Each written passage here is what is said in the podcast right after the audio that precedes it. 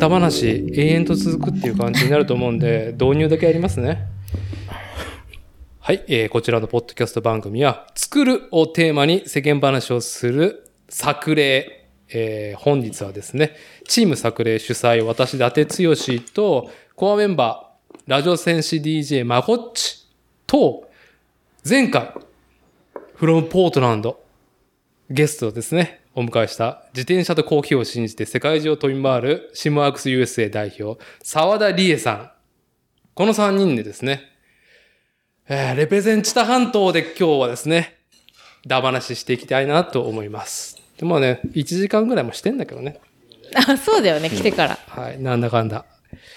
えー、っと、じゃあもう早速、まこっちが前回の感想を言いたいっていうので、あ、ここで来るのね。えー直接、直接面と向かって、前回のうんやつ、まあ、上がってすぐ聞いたんだよ。へー2時間、2時間ちょいやったよね。うん、2時間で、ほぼ2時間。そう。で、まあ。うん。そう、恥ずかしながら、その前の回に、あの、3時間ぐらい喋ってんだよね。もう、おじさん、おおじさん二人でおじさん二人でね。すごい密度の低い、密度の本当に低い。あのね、びっくりするぐらい低い。2 3時間。はで、それをやった後に、あの2時間さ、まあ、濃かったし、実際最近さ、その自転車の、うんうんうん。あの、何？状況、取り巻く状況って、もうすごい疎いからさ、もう関係ないね、そういうの。そう、でもね、すごい面白かった。なんか、あ、アドベンチャーな女の人だなっていう、その大体のさ、大枠は知ってるから、ああ、世界に、世界に行ったな。い。世界の、ねさ世界の沢田理恵さんですよ全。ハンダの、然ハンダの沢田が。違う、もう本当環境やで、もう自転車の環境にいるから。環境嫌で。そう。もう、ごめん。ごめんね。環、環境だよ、本当じゃあまあ、改めて、リエボー、沢田理恵さんと、あの、うちのね、ラジオ戦士 DJ まこっちの、うん、かれこれの付き合いの中で、最初は、確か、なんだったっけ？スケー最初ね、ちあえっとね、最初ね、高校の時だよね。そう、高校の時高で。校に会ってるんだよね。高校で、そう。そう。まこちゃんち結構さ、なんかバンドやって、まこちゃんバンドやってたから、超大声で歌ったりして、まこちゃんの両親。ただちょ、ちょ、の、ちょ、ちょ、待って待って。あの、こ 俺、ただの俺、俺、この話、あの、高校にあったのはすらぼんやり覚えてるけど、バンドやってたっていう話、今ね持ってるじゃん、男の子って。うん俺初めて聞いたから、ちえ、まこちゃんベースだったよで、ね。サイちゃんがギター持って、あそうそうそうそうでしんちゃんとかがね、ゲギター持ってたまになんかもう私が大声で歌ったり、そうん、夜中にね。え、うん、だすっごい踊ったりね。そう。な、なに、大村家で？で、まあ二当時当時、今ではさ、なかなかないけど、はい。当時はさ、そんなにコンプライアンス、ね、ご近所付き合いとかもさ、はね、音的なものもそんなうるさくなかったから、近くの小学校にさ、うん。こうね、ロケット花火持ってってバンバンやってたしさ、もそうの辺の時も、小学校のプールとか入ってたもんね。ね、入ってた。い。ああの時さ、すごい青春。さ、何番レーンにさ、なんか、いたとかそういう風にさ、騒いだ、誰だっけ？ともちゃんだったっけなええそう、やめて、俺の母校で、つって。じゃあマジでもそんな感じの、いや、よくああーだからまこちゃんちだってもう学校の目の前に住んでたじゃん。る。はハス向かいだから。はい。まあ、あれですよね。あギリギリだったよのギリギリ知多半島、ハンダーシティの、まあ、あれですよね。ギャングだったっていう。プチギャング感だったっていう。ギャングではない。本当に、それはね、訂正しとくわ。まこちゃんが超かっこいいバイクに乗ってて、私はそれで学校に行きたくて、まこちゃん私送ってってとか言って、もう超ぶっとい、なんか、アメリカン、ステはあィード。はあ、スティード。すっげえかっこいいのに乗ってて、みんなで。それで私はみんな登校してる、あの、田んぼの中、アグイの高校。田んぼ？そう、はい送ってってとか言って、まこちゃんにこう、みんなの前ずーっとこう送ってってもらうのが気持ちよかったみたい 小ギャルだよね。そう。小ギャルだよね。ステータス。ステータスな話ですえ、ね、でもめっちゃかっ。こいいバイクに乗ってた。みんなかっこいいバイク乗ってたね、ギャバとか。乗ってたねギャバのも最近見たけど、家の近所だから、すっごいかっこいいバイク。まこっちの、なんちゅうの、まあ、あの、グループというか、仲良し男子チームは、バンドとバイクだったわけ？そんな本格的じゃないけどね。いやいや、本当？いや、でもさ、結構みんなでツーリング行ったりさ、私もベスパみたいなさ、あの、ジョルノ買って、ジョルのね。ジョルノでその夜のツーリングとかみんなで、暴走族みたいなうん、ついてくみたいな。やってること暴走族で。ちゃんとその憧れがあってさ、中面取って、はいそう。で、高校で中面取ったのね。高校で中面と平割りでね、はい。男前ですね。そう。で、ライディングスクールっていうのがあって、で技能の練習をさせてくれて、で、平割りで直で試験を受けるってやつで、まあ、は取ったんだけど、で、取ってバイクを入手して、その次の日に、うんあの、富士の山麓でハーベストタイムっていうね、あの、ハーレーのミーティングがあったんですよ。おー、よう、そういうのキャッチしとったうね。ん、で、それに、高校生だもんね。うん行こうって言って、で、ギャバたちと行ったの。そうだよね。高速透明でさ、あで、まだ待って、あのメンツは、マゴッチはホンダスティードをカスタムしたやつで、そうそうそうそう周りの面々はもちろんハーレーは乗ってないよね。乗ってない乗ってないアメリカンの国産バイクをカスタムしたやつそうだ。よね、乗ってるのは。んで行って、ま、あの、ハーレーは絶対抜かしちゃいけないとか言ってさ。えー、ルールがあるんだから、だ。あの、私ら格下ですから、ね、本場のね、その冠、ルーそのルが冠、え、高校生の時からやっぱそういうのあったんだ。上下関係にはやっぱりね、あすごの、いそう。でも絶対抜かしちゃダメっつって。で、その時に、普通になんかさ、ショルダーに適当に着替えを入れてさ、うんって。持ってったんだけど、まあ、カバンが開いててさ、きついたらもうパタパタパタってなってるから、は中身が空っぽでさ、い。で、テントとかそういうのも何にもなくって気持ちだけで行ったから、うん。うん。あの、現地について何もない、ね、本当に怯えた子犬みたいな状態だったのね。さあ横はいにいた、なんか横浜か、なんか関東の方から来てうる、ん。そのバイクチームの人たちが、なんか若い子が飢えた目をしてるからさ、うちのテント来なよっつって、すごいなんかもう、おこんなんでかい肉とかさ、お酒とか振る舞ってくれて、もちろんそのチームはハーレー乗りなんだよね、。うん本物の人たち。本物の人たちおー。植えた子供が。で、まあ道中、そんなメンテナンスとかも全然してないね。あ、うん乗ってっていいよってやつで俺乗ってったからさ、途中で止まっちゃってさ、高速上で。みんなバーって離れていく中で、後ろにギャバがいてくれて、うん。で、路肩寄せてさ、止まっちゃったとか言って。さ結局イグニッションのヒューズが切れてただけだったんだけど、ああ、よかったね。そうそうそう。その時バイク結構ね、ギャバはいじってたからさ、うん。あ、そうだったんだ。そうそう。整備とかね、結構その後やってったじゃん。あ、そっかそっか。あの子おらんかったら多分俺はし死んでたね。あ、そっか、高速で。そいやティーネイジャーがティーネイジャーが眩しい。すごい。ね。その大村誠が一番眩しかった。う。うん。本当に。最後そう。で今最後今今日、本当に今俺が思ってるのは、前回のそのリエボーのあの凝縮された2時間ね。はい。はい。と、その前の前に、あの、コッシーさんとダーティーがオリンピックの話を、まあしてたの。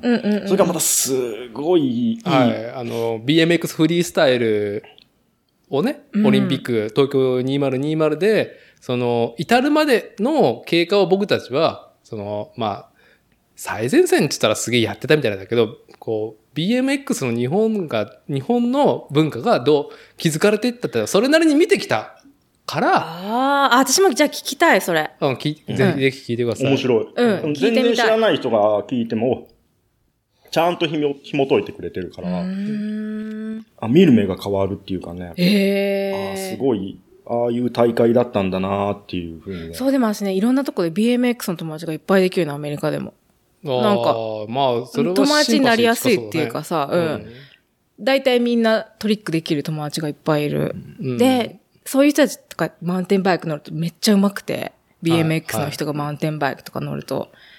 そう。だから、クラストさんとか、あとあの、ヘンテかわかんない、バイクパッキングなんとかやってる、いるよね。あの、面白いおじさん。 Bikepacking Sucks みたいな。好きじゃねえよ、バイクパッキングみたいに言ってんだけど、あの、アカウントは。だけど実際、あの、バイクパッキングのギアと自自転車で、犬と、こう、野良犬みたいな自分のパートナーみたいな犬と、その BMX の、あの、何、ジャンプとか、ダージャン系を、3その自転車で、でっかいマウンテンバイクで、バッグみたいな。つけてねしかも。バッグつけて、犬も一緒に飛ぶみたいな。かっこいいじじゃあ、ゃん。でも、それ、それ、大好きじゃん。それ、それさ、まあ今時かっこいいプロモーションでやりがちだけど、そのバイクパッキングサックスだったっけ、うん。あの面白いおじさんは、もうね、あの、バイクパッキングなんコかクントみたい。ソって意味みたあいな。S、SUC。ああの、コントみたいな、ショートコントみたいなムービーを永遠上げてる。そう、その人だけ出る。その人か犬しか出ないんだけど、登場人物は。いきなり、チャラーンって言って、ウェットスーツ着てたりするよね。一人芝居してるよね、あの人。その、アングルとかもね、なんか、あちょっとホラーっぽいのがたまにあったりとか。あはい。そうよね。うんあのー BMX カルチャーの人、まあ、クリエイティブな人多いですからね、BMX。まあ、スケートボードもね、うんまあ、通じてだけど、やっぱり何か自分、ライダー一人だけでも、その、まあ、ビデオだったりとか、なんだろう、アパレルだったりとかう、ーん。うん、いろんな表現する人多いから。なんか、スケーターっぽいね。なんか、私も、友達が友達が BMX 乗りとかだと、挨拶が初めましてでも、うんもうグーのこれだもんね。ああ、はは初めまして、みたいな。チェスそう。本当 BMX の人とかって、なんかそ、なんかそういう感じ。アメリカでもなんか、なんだろう、スケーターとかも、うんみんなちゃんとして礼儀がちゃんとしてる気がする。アメリカでも。うん、まあ、あのー自転車文化を軸足にしているリエボーさんですけど、どちらかっていうと、そっちのね、あの、カルチャーの方が、親和性が高いよね。うん。うーん。な、なんというの？なんでだろうね。こう、順番とかもあるしね。なんか、BMX スケーターって多分そのパークに行ったら。そうね。そういうこと？上手い人がとかやっぱあるよね、ああ、きっと。はうん、上手い人がっていうのもあるけども、まあなんか、シェアイズムというかねう、んその場所を大事にするし、そうだよねその場所の、なんだろう、ルールというか、こう、人間的マナーを優先する。サーフィンとかでも、でも、多分きっとそうだそうそうそううそう。やっぱり自分の波が、その割れるとこの近い人がとか、あとやっぱそのローカルとか、うんうんサンディエゴでもあるもんね。だからあの、ね、ボディーボードでさ、あの、キッズの方、キッズエリアで、あね、別にこのお山の対象やったわけじゃないじゃん。そうした。ねそう、きっかけがそうだったもんね。ね私、えーサーフィンなんか別にしようと思わなかったけど、それがきっかけで、だったらもうサーフィンしよう、みたいな。ボディーボードずっとやってたもんね。そう、最初その、うんしんちゃんがサーフィンうん行ったから、うんうんうんなんか、何もしないで待ってるのもな、みたいな。海で。なんか私も一緒にやりたいみたいなそ。れ高校の時だったっけ、卒業して車を持ってか18歳ぐらいだよね、きっと。ああ、そうかうん。ね。車で行か、行くとこ、あでも乗せてもらってたりとかもしたし、まあ高校の終わりぐらいぐらいかな。ああ、いいですね。そのぼんやりとした、うんあの、いろんなものがぼんやりした。そう。ところですね。そう。はい、そこで。車の。そう。で、アメリカにさ、最初行った理由が何だったっけ？あーりん？語学かなそう、語学留学で、その、就職活動がしたくない。うんうん。で、留学すれば、あの、就職活動しなくていいみたいな。モラトリアム期間みたいなね。はい。そう。で、その時に、卒業する前に2週間、初めての海外がオーストラリアでサーフィンするみたいな。うん。で、え？オーストラリアも行ったし、まあヨーロッパ別に興味ないし、サーフィンできると言ったらカリフォルニア、アメリカだと思ってビザ取れるし、と思って、そう。王ちゃんとかも行ってたの？先に行ってたっけ？王ちゃんいたじゃん。王ちゃんたちオーストラリアだった最ね。初行ってたよね。そう。ああ、そういうのが、その高校時代仲良くしてた連中が、この社会に出る前に、うーん、このまま社会に出るのもなんか、なんかいい道に見えねえなって思ってる時に、海外に行くやつが現れ、そうそうそうそうオそう。ーみんなサーフィン好きだったしね。ああ、そうなのね。ギャバンも、王ちゃんも、私、今、まだサーフィン一緒に行くけど。すごいよね。あの、知多半島って、なんかいろんな意味で、まあまあ、うーん、ちょっと卑下するわけじゃないけど、スモールなさ、半島じゃない？いろんな、これがハンダだから。その一言かもしれんね。はい、まあ小さなね、コミュニティがね、もうすぐ出会ってしまったりとか、まあ半島自体もさ、どうだろう？うん、まあ、比喩す、あの、比較するのもあれだけど、伊豆半島とかに比べたら全然ちっちゃいじゃん。ああ、うん知多半島ね。うんうん知多半島伊豆半島、うん半島じゃないもんね、俺から見ると。半島じゃないよな。半島じゃ半島じゃない。ない。うんうん。九州のちっちゃいの。大陸だよね。そう。で、海にね、そのメインしていて、海へのアクセス地形けど、そのサーフィンできるようなところはないし、うん。なんかそういうカルチャーもないじゃん。でも、まあ、時々にとんがってた高校生時代のあなたたちは、まあ、それぞれ何かに出会って、バイクだったりとか。で、後半サーフィンとかに出会ったわけでしょうん。いやー、なかなかエッジを持たれてましたね、感性に。そういうなんか情報というか、インターネットもない時代じゃあん。、なかったね。調べるもの、口コミか雑誌か。ね、ザ・エッグでしょ？ザエッグ。焦げる。でも別にさ、ザサーフィンのいざないもなかったわけでしょ？あれ、あったっけ？とかって。もうい似たような雑誌でなんか Fineっていうのがあって。パインあったね。ファインファインファイン、はい。はい。の人とかもよくクラブに来てたから、私クラブとかもすごい行ってて、あ、でその、そうじゃない、どこ？その時オゾンとか、オゾン。はあとなんだっけ、JMAX。い。はい。はい。で、半田といえばバグース？はん、あ、ちょっと待って。僕、高僕、校の時に僕はぶ全然、あの、名古屋に生まれてるから、名古屋の状況わかるけど、どうだったんですか？知多半島、半島のクラブシーンがあったんですね。あったそうそうそうそう、高校の時にねうん。あ、そうなの、んそう。あの、パンクロックで、まあ私、髪の毛とか緑にしてあ、いいですね。行ってたね。あら、そうだったね。ねうん絵の具で緑にしてた。一日だけ。アクリルで。そう、ゆきちゃんピンク、私緑にするわ、みたいゆきちゃんピンク感あるね。いやー、DIY パンクスピリッツですよ。な。そう。あやるかやらないかですからね。そうはで、その時福沢ちゃん、なんとなく小学校の時から知り合いだったけど違う学校なのに、い。あ、その時からあーちゃんは、あはい。ーちゃんは違う、刈谷小学校半田小、うん、刈谷小学校で、私は奈良和小学校ってとこなのに、今でもその話をするんだけど、うん。なんか、修学旅行で違う学校が同じ島スペイン村に行くみたいな。スペイン村じゃないけど、伊勢うんうんだったじゃん、修学旅行。うんうん鳥羽水族館か。そうだね。そう、その時の、その、近鉄だからの中で、バチバチバチって、待って待って待って。それ知らなかった。待って、修学旅行でそんなことないけど、な、な、どういうことパチパチパチって何修学旅行でしょな、なんなのそれはどういうことそれが出会いだったの。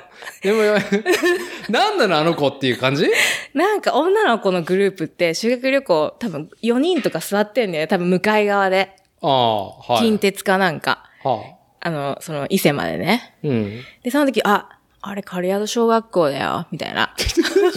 小学校だろ？小学生の話だぞそれで？一応。はい、どうぞどうぞ。で、6年生だよね。はいで、あ、あれ、奈良和小学校じゃん、みたいな、バチバチバチってなったのに、なんでか知んないけど、結局、誰かが喋ったら、うんなんか、で、すごい仲良くなって、私とあーちゃんとかそこでめっちゃ仲良くなっちゃって。ああ、喋ってみたらいいやつだったっていうそう、かあるやつ、ねバチバチしてたのに、誰かがこう、な、仲良くなってって、え？あ、カリアド小学校みたいな、多分覚えてないけど、めちゃめちゃ仲良くなそっからずっとはい。続いてて、同じ学校に一回にな、もなったことないけど。ああ、それが最初だったんだね。そう、あ、あの時の電車で？みたいな。よう覚えてるね、で、あーでも。ちゃんがすごい覚えてた。でも言われたら私も思い出すから。でも、それ、ねお互い、やっぱそのバチバチするきっかけ、何なの？あいつね何なんだろうね。うん、多分そうだと思う。か、それもローカル。ルイズムだね。もう小学校の時から。あー格好がやっぱりちょっと、それなりに特徴があったとか？いい意味で存在感はある二人だったと思う。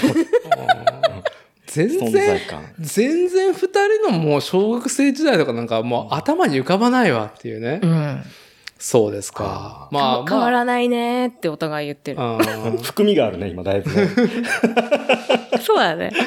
まあだから、えーっと、そう、やっぱ東海圏ってどちらかっていうと、なんつったらいいんだろうな、カルチャー不在と言ったらカルチャーやってきた人に怒られそうなんだけど、ん何かそう、うーん、活発ではなかったというか、マイノリティもマイノリティだったような気がするのね。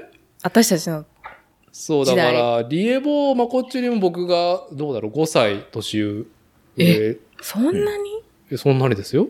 あそうなで、遠からずの年代だけど、うん、伝え聞くところによる東京、大阪に比べたらさ、いろんな文化ね、その音楽とかさ、その、うんなクラブとか、うん、いろいろあったと思うけど、な、なんだろう、現場にアクセスしにくいとか、なんかそういうことに絡んでる人に出会う、うんなんだ、当時は多分雑誌とかで知りうるよりも誰かそういうのをキャッチした人と出会わないと、一人じゃ行かないみたいな。うん、とんがった文化のとこには行け。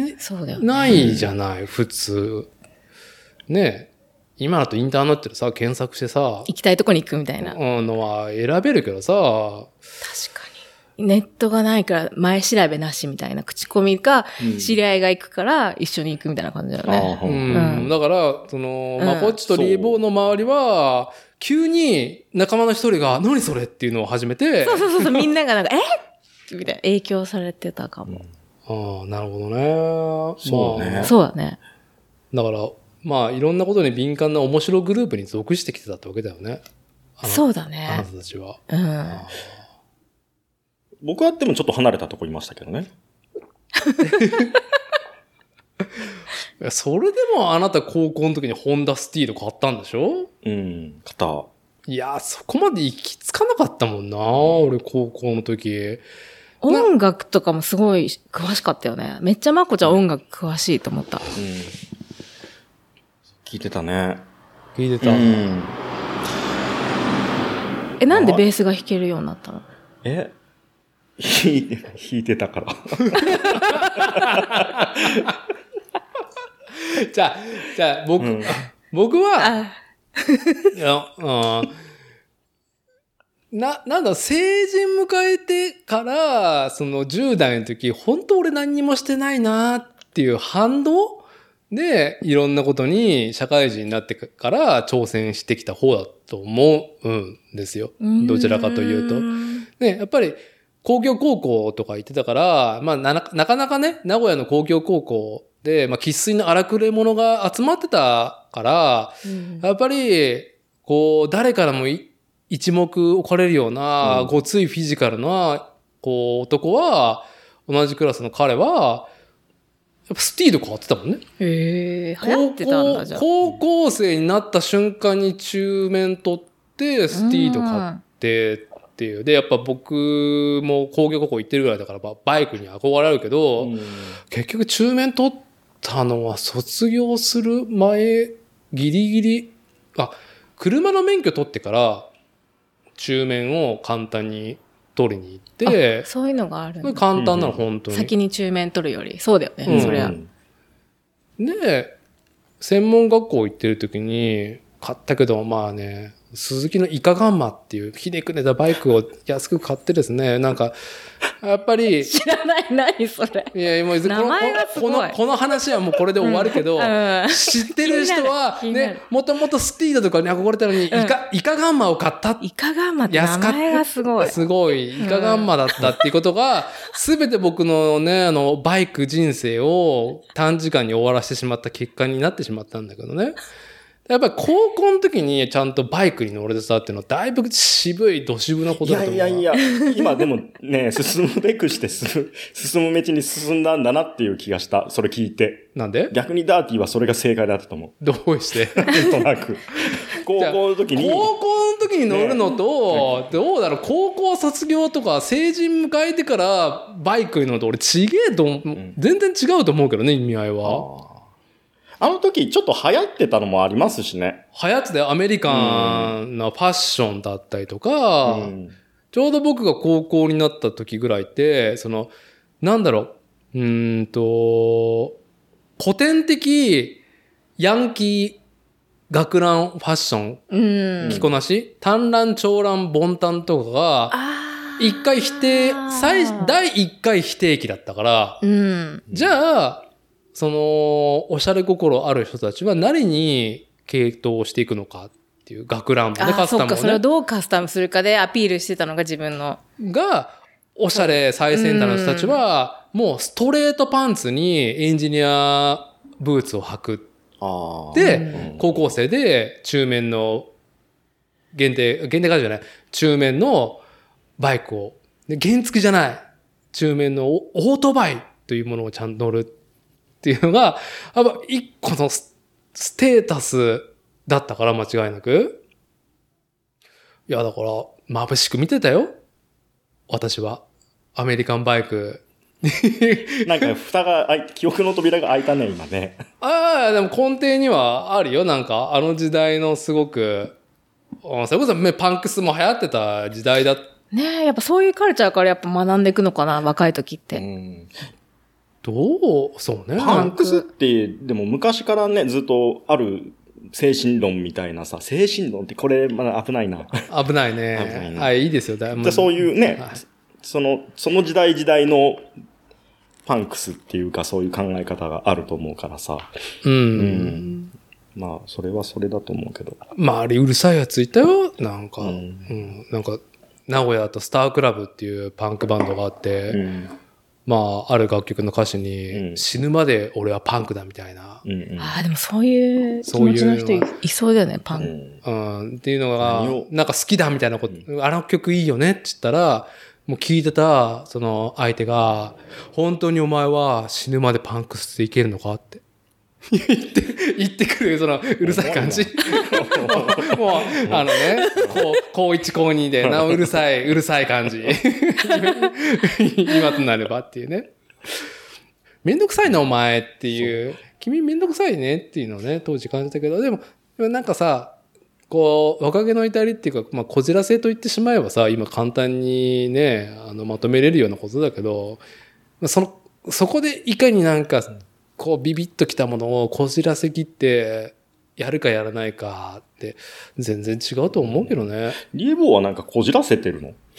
うんなんかこ、リエボーってこじらせてる感ないよね。ああ、そう、そうあのね。でもね、い何回かこじらせてん、こじらせてるっていうかね、ああ、この人大丈夫かなって思ったのが、一番最初はさ、あのさ、サーフィンしてて、で、海外に行く、行くますっつって、ね、行って、で、帰ってきた時にさ、すごいしょんぼりして、ファイザー機あ、そうそうそう。に、うん。割と今までずっとさ、もう、海、アート、ね、うんすごい、アメリカ、サンディエゴ、みたいな、そういう風をずっと浴びてきた人が、は半田に帰ってきて、鬱屈した、へ、ね、部屋に閉じ込められて、竹豊だっけあ、竹豊の工場、うん。い。はい。でずっとペット用のね、あの、薬剤のラベル貼ってたよね。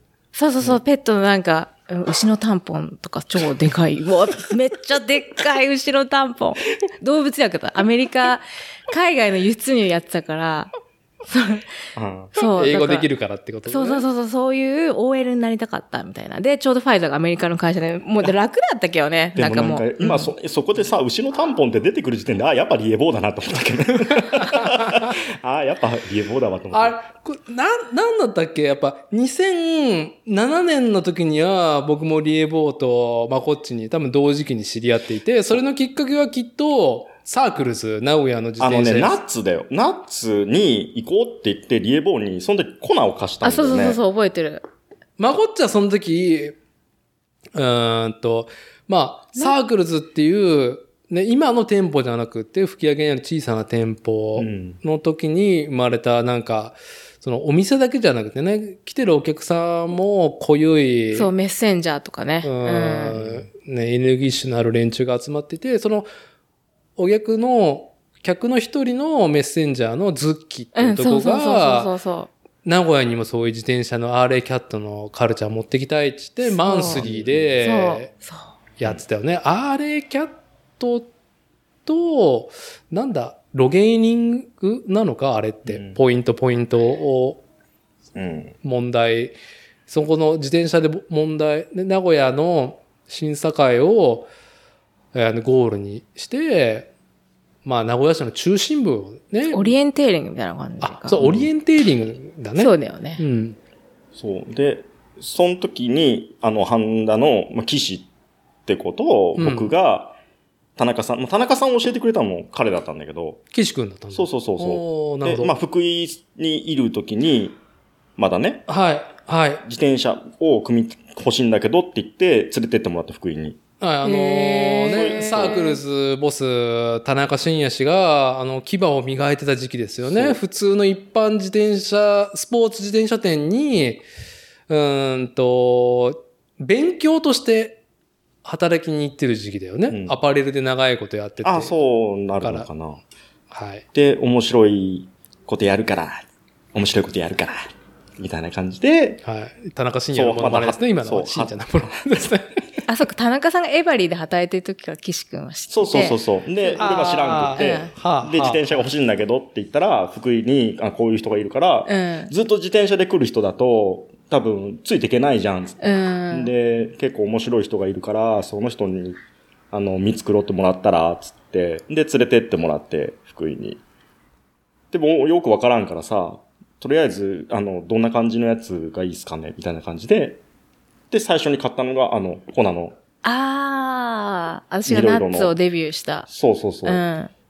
で、吹き上げにお店を出してから、えっ、と、ピストを組んで、うん。あ、そう、まこっちが？そう。で、僕と岸が、その、ナッツに行って楽しいねってか言ってて、ハンダでも二人でアーレキャットやろうぜっつってさ。おー、素晴らしいそう DIY。。で、お互いがゴールのポイント決めてきて、みたいなルール決めてさ、二、人で結構、泥酔した状態で、ガチでスプリントするっていうのをやってて、ああ、まあ補足すると当時はね、あの、同行法がですね、いろいろ、なんかなんか、こう、ほん、ほんわりした時代ですよね。そうねまだ。ほんわりしてたねほんわりしてる時代で。うんはい。盛り上がってて、はい。で、リエボーが、まあちょっとなんか暇そうだなって時に、あの、夏行こうっつって貸しうん。て、自転車で遊ぶ？なんか、うん自転車で遊ぼうみたいなさ、T シャツ作ってじゃん、ナッツのあやつだね。ズグリ、グリコの。そうそうそうあうん。自転車で遊ぼうってもう意味がわかんなくて、で、自転車なんかもう、中学校とか高校の通勤の自転車、ママチャリ以外に乗ってないし、自転車で遊ぶ？みたいな。うん。で、それで、うん、で、面白いから行こうよってなって、じゃあ、自転車持ってないしとか言ったら僕のこの、なんか、マウンテンバイク貸してあげるよみたいになって、で、ユッキーと私その時仲良かったから、ユッキーそういうのあるらしいよとか言って。はい、もうあのー二大巨頭ですよね。あのーピンクの方ねリエボーとユッキーっていう。サンディエゴの時に。あのーだいぶあの R&B のやつらがいるなってあじゃあそっちいう。の一気ね。うん。そう。はい、あの、自転車コミュニティにすげえ R&B のやつらいるなっていう。ツそうー。トップだったよね。そう。はい。で、ユッキーはじゃあ、あの、ママチャリで来て、で、その時ペンとかさ、みんな持ってやるんだよね。ペンと紙を。ボールペンは持ってきてねっていう感じだったんだよだね。からもうさ、日本のさ、あの、歩道をさ、ダッシュで走るってさ、ママチャリですごいガタガタ道じゃん。うんユッキーのカゴからペンが吹き出すの覚えてる、やっぱり。パーンパンとか、早く早く早く早くとか言っても超夜の名古屋の街のはい。歩道、ママチャリ歩道みたいなところもダッシュで、もうママチャリで、とかで、その時、みんな来てじゃん。初めての女の子は、ゆきえちゃんとかさ、私とか、そのあーちゃんとかさ、もう、うん。ナッツ今まで女の子一人も来てなかったのに、メッセンジャーぐらいの女の子しか、はい。一人ぐらいしかいなかったのに、普通の一般人のママチャリに乗ってくる女の子がで来たのが初めてだったから、ま、女の子賞とかいうのもらえたのが、もう、あったね。そう。何？サーファー、ファサーファーの友達とか地元のみんな超適当だけど、そんな扱いとかされたことないけど、え、すごいみんな、女の子賞とかで賞もらえたりとかして、女の子でいるだけで、ですっごいチヤホヤされて、はいめっちゃ居心地がいい。チヤホヤされて、はいは自転車の人たちみんな、ナッツに来てる名古屋のチャリ乗りの人ってみんな優しい感じなんだ。あ、男の子自転車乗りみんな優しいみたいな。なんかそういう印象だったから、私、あ、もっと女の子呼ぼうってなって、で、サークルズに、なんか、ビール飲みに行ってた感じ。いつもサークルズの引き上げにさ、ビール買ってってさ、外でさ、みんなでずっとビール飲んでて、うん。で、その時に通りがかる女の子とか、あの、サークルズに来る女の子に、出会う、なんか私仲良くなりたいから、え、な、自転車買ったの？みたいな。乗ろうよみたいな。で、どんどんそれで話が、なんか、いっぱい新しい友達ができた。完全に誰だよっていう。自転車屋さんに 自転車買いに行って、出たら外に、外にビール飲んでるやってる女がいて、なんか、自転車買ったのみたいな。そう。え、めっちゃ興味あるじゃん。え、なになになんで買ったのみたいな。え、い乗ろうよ、一緒にみたいな。で、今度ミュージックフェスティバル行くから、つってさ、みんなでミュージックフェスティバルに行ったりとか。ああ、いいですね。いい。もう、それはもう、いろんな意味で、あのー自転車を買ったっていう新しい扉を開ける上にもすごい勢いでいろんな扉開いたなっていうぐらいでね、本人として見たらね。そう。人を垂らしたよね、本当に。あーじゃいや、ま、そう待って。ねうーんと、リエボーが、あーんと、短大、アメリカの短大でモラトリアムを過ごして、でももう帰らんとかんって、びね、ビザが5年だったでしょ？あれ、なん、何歳で帰ってたんだっけ？26歳。で、帰ってきて、で、まあなんか OL もやってみるかって憧れもあるから、つってファイザーに行ったけど、まあなんかジャパニーズの会社こんな感じだよねって腐っていて、そう、でもアメリカの会社で良かったのは、アメリカの会社なんだけど、あ、であもジャパニーズが働いてるね。うん。アメリカの会社だから、もうフレックスだったからさ、それが良かった。何時に行ってもいい。で、私いつも行くのも10時とか11時とか、もう昼ぐらいだったから、うん。夜遅くまで8時間は働くみたいな感じだと、はい結構みんなが、なんか沢田さんすっごい夜遅くまでお疲れ様です、みたいな。遅く来てんのに、遅くまで働いてるとみんなにめっちゃ働いてると思われてて。もう本当私しか最後いつも私が電気消しても本当最後でしたみたいな感じでみんなに残業してると思われて。ただの夜型だよっ。後ろにずれてるだけっていう。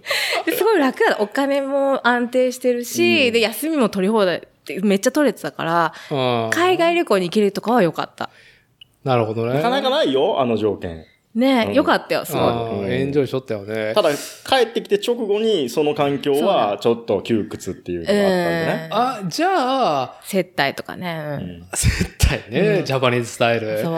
え、アメリカさ、で、錦のフレームと出会って持って帰ってきたじゃん。あれって、じゃあ、ナッツサークルズと出会ってからなのね。うんで、私もそういう、なんかみんなが乗ってるような、細いタイヤの、なんかこういうドロップバーの、みたいなイメージがあって、うんうん乗ってみたい、その、あれキャットでもっと速いやつみたいな、はい。イメージがあって、フィックスギアみたいな。その時みんな固定で、あ、楽しそうみたいな。私もフィックスギアが欲しいみたいな。のでも私、フィックスギアの意味さえ分かってなくて、普通にサンディエゴにもう一回遊びに行った時に、古いバイクショップがあって、ユーズドバイクが売ってる。うんうんで、やっぱもう、ユーズドバイクってさ、出会いじゃん、自分のサイズとの。特に女の子のサイズ難しいって言われてたから、なるほど。47か 6? なんか、のサイズとかあんまないいコンディションの自転車とかなくて、でもたまたま私のサイズで、あ、色、なんか微妙みたいな色、小豆色。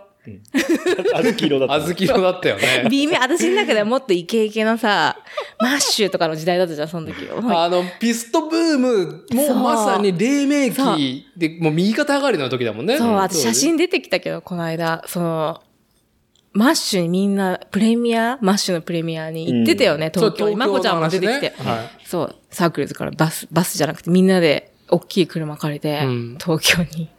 でも、あ、はい、はい。うんそうそうそう BFF ね。はい。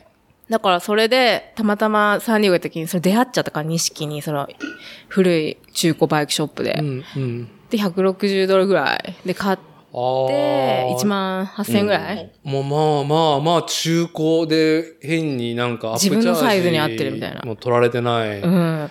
だってもう、中古バイクで自分のサイズに、まあ、特に女の頃が難しそうじゃん。うん。出会うのが。で、持って帰って、初めて、でもうね、何も知らないのに、私、アメリカから持ってきた、帰ってきた、その、箱のまんま自転車ボックスの中にそのパーツとかバラバラしたまま、その箱ごと私覚えて一緒に行ったっけひまか島のミュージックフェスティバルに行あー、あったね。ったんだけど、初めてみんなで自転車乗って、ごめん、組み立ててくれる？とか言って、ミュージックフェスティバルにみんなひまかのね、エンジョイしに行ってる時に箱ごとそこに持ってたの？初めてアメリカから帰ってきて初めての自分のバイクに乗る第一回、私もミュージックフェスティバルそれで行きたいとか言って組み立てないで、うん箱ごと持ってったみたいな。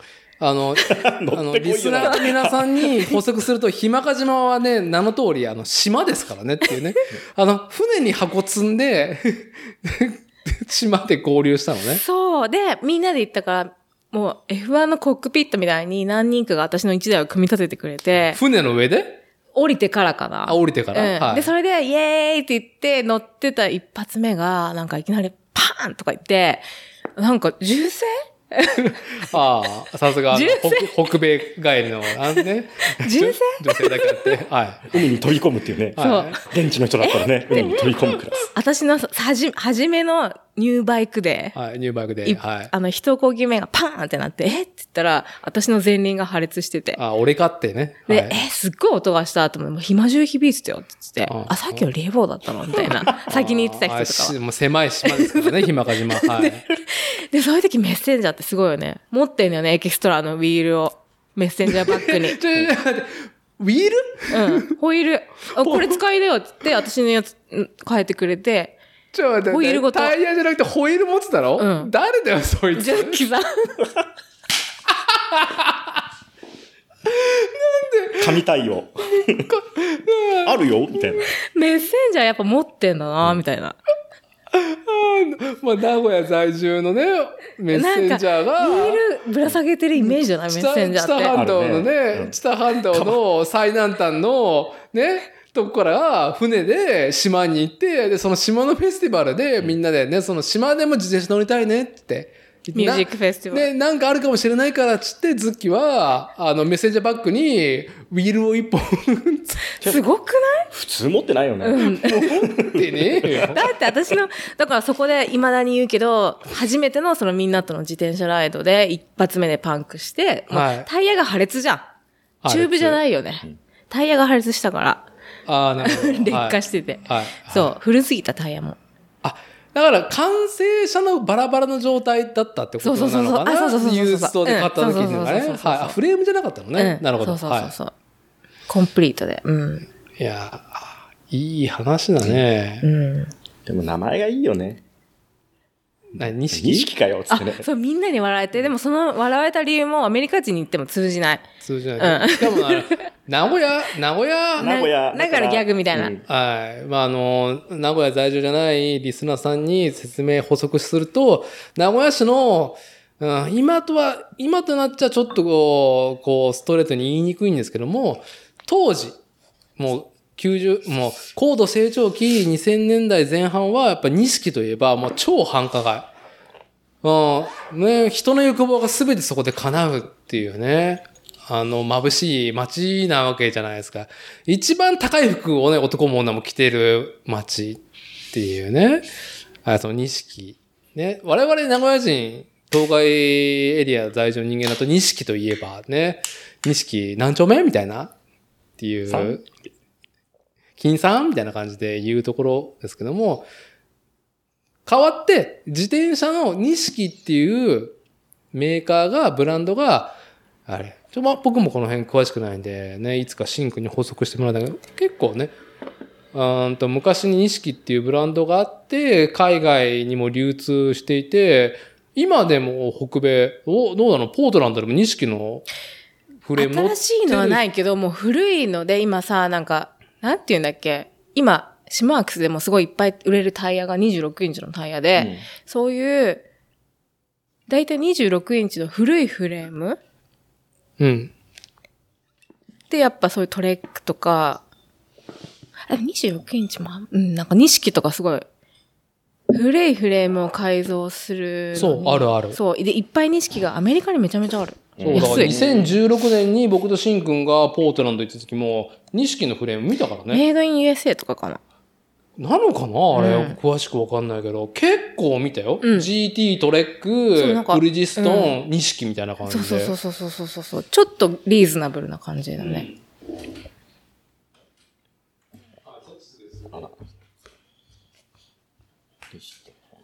あ、パンク IPA 飲んで、飲んだことある？飲んでほしい。うん。マジえそんな用意そう、飲んでほしいものいっぱい持ってきた。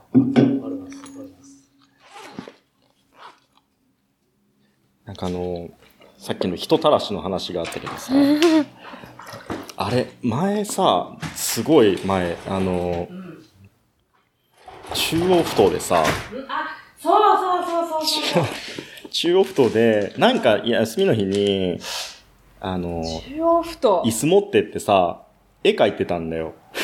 絵を描いてて、ほいだら、なんか外人が二人歩いてきて、スタスタスタスタスタって、歩いてきて、電話を貸してほしい。電話かけれるとこあるかって言そってさ。の話？そう。電話かけれるとこあるかっつって。で、近くにあの辺さ、電話ないじゃん。公衆電話とかないじゃん。で、あー、そんな、うち来る？ってさ。で、うちに連れて行って。まこちゃんがバングラディッシュの、あの、なんか困ってる人を助けたって言って、連絡が来て、え？っつって、バングラディッシュっていう、まず国も私知らない。ね。で、とりあえず、電話を貸すのはできるじゃん。で、英語はできないからさ、ちょっとリエボは、ちょっとリエボ来て。そう全然知らないさ。そう、全然知らないその辺のバングラディッシュ、港に出会ったバングラディッシュの方を家にあげるってね。まあでもここはさ、ね、バングラディッシュじゃないし、まあ、ハンダだから、ハンダだから、つって。すごいよね。そのそう人を信用しきってるところが、その、そうまこちゃんのその頃。そう。んで、何飲むって言ったらさ、もう口、もうその二人ともね、口を揃えてコーラっつってさ、もうね、あの、餌を待ってるヒダみたいな、コーラっつってさ、で、コーラ買ってきて、赤コーラね、つって。んで、電話しするんだけどさ、やっぱ家族にかけてんだろうね。国際電話をかけたいってよね。日本に着いたから、今長電話でさ、それが。で、うちの親父は、まあ、誠が信用して連れてきてんだから、もう好きにやらせなさいみたいな感じだったんだけど、うちの母親の方が割とおこちゃでさ、誰？だ、誰？みたいな。とりあえずでも持ってきたけど、あの、ね、食べるもん、つまむもん持ってきたけど、これ誰？みたいな感じで。ごゆっくり？っつって。でも本当にごゆっくり電話かけてたから、後日、高いんだよ、電話代は、つってさ日。そ。の頃の国際電話、スカイプとかみんなフェイスタイムつかないのに、そう、さっき話したら、まあもうこちゃんが。もうね、だまだいたい今ね、ちょっと席外しましたけど、だいたい話のディティールはもう伝わりましたんで。で、それがさ、まあ、で、向こうの人はさ、やっぱり嬉しかったんだろうね。で、今度、あの、あいついつまでいるから、あの、船に遊びにおいでよって言ってさ、まだ船、港でさ、あの、荷役してるから、まあ、停泊してるから来なっつってさ。って言ったんだよね、リエボーと。で、何人かでリエボーが、そうなんかあ、行く行く行くっつってさ、うん、あ、行きたいね、見たい見たい。豪華客船みたいな感じなんか見せてくれたよね貨。物船なんだけど、結構なうん本数の、ビジネスデスクとかの部屋もあったりとかしてキ。ャプテンルーム、船長室が、まあ、それなりのやつだったから、あ、俺その船は見てるからさ、この船なんだと思って、うんで、この船のキャプテンなのねつって。だから信用をするじゃん。うん。悪いことしねえだろうな。キャプテンがクルーを連れて来てんだなっていう絵面だったから、で、うちの父親はさ、あの、趣味でヨットをやるから、そう。そう昨日、りょうたくんにも話した。う。うんんで、まこちゃん、船があるね。そう。で、基本的に海に出る男でキャプテンは信用ができる男なの。まあね、そのそ、海に、海の男に対しての理解がまこっちはあるっていうことね。だから来なよ、つって。で、はい音も、うんあの、貨物船の、うんあの、中央埠頭で2役してるんだけど、なんかこう、電話したいみたい、つって。うんキャプテンって言ったら、ああ、いいよ、つって。で、お礼がしたいから、まあ、別の日に、次の日でもいいから来なよ、って言って、リエボンに。あ、行く行く行く、つって。で、友達をさ、4人ぐらいで来たんだっけ、みんなで。うん。で、女の子4人ぐらいと、僕は、いつも女の子と遊んでるからそう。で、僕、僕はね、男一人で、リエボーと、まあ友達誰か行くなら行こうや、みたいな感じで来たら、僕一人と女の子が4人か5人ぐらい、っていう絵面で、ゾロゾロゾロってキャプテン室に行く道中で、はいクルーの目線が、もうね、野獣なの。あ怖い、それ覚えてない、その話。あーあー、どうも、みたいな感じ。だけど、キャプテンが、勇めながら進んでいくの。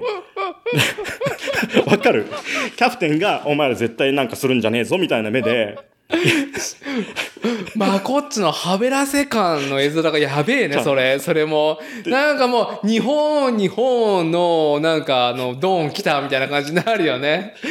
そんな。今、今思うと、そういう絵面じゃないですか。うんヤングガンが来たな。僕はねなんとなく覚えてる僕は、このクラスの船のキャプテン室ってどんなんだろうって見に行きたいっていう、その一心だけだったから、はい。ね、ずんずんずんずん行くわけじゃないですか。うんで、そのまあ、ねこっ、ちのそのギャルがね、ギ4ャルが、人。そう、ギャルがキャンキャン言いながらこうね、盛り上がってくるわけじゃないですか。で、植えた野獣の目線ですよ。で、何飲む？っつって。で、みんな何飲む？って言って、冷蔵庫にさ、そのやっぱキャプテン室に冷蔵庫あるからさ。何飲む？って言うんだけど、コーラしか入ってるんだよね。もうその人も、コーラ大好きだな、お前、みたいな。そう。で、まあちょっとお話しして見させてもらって、まあ仕事邪魔になってもあれだから、つってさ、うんまあ適当に撤収してきたんだけど、はい。あの後にさ、日本に、要は来るたびに電話がかかってくるようになってさ、あ、俺 にね、オフィスになっちゃった。そうね。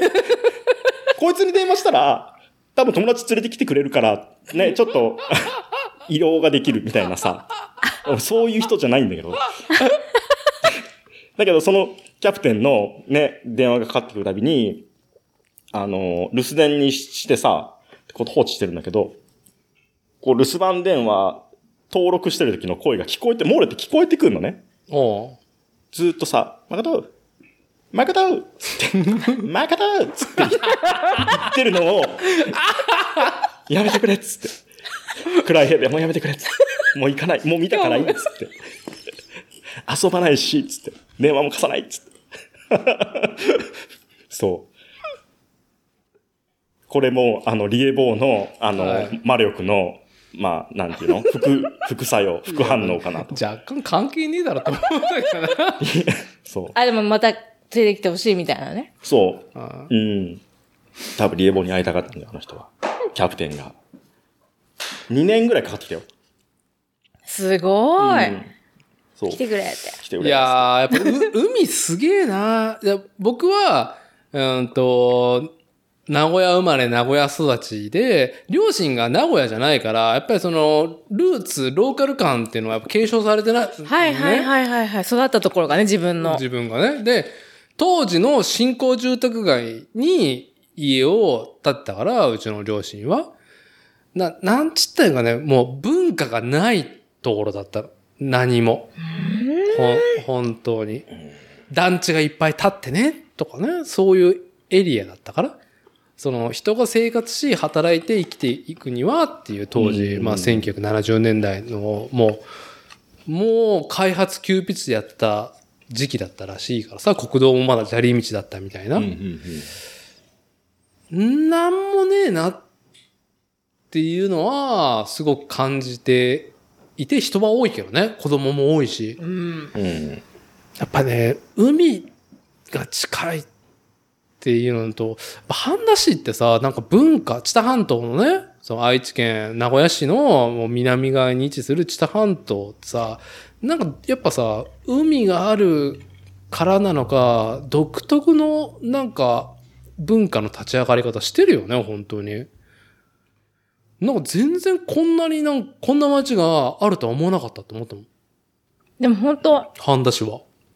半田市、三つ関と国盛りじゃん。うん。あの、酒蔵ね？そうとか、まあ、調味料とか。そう。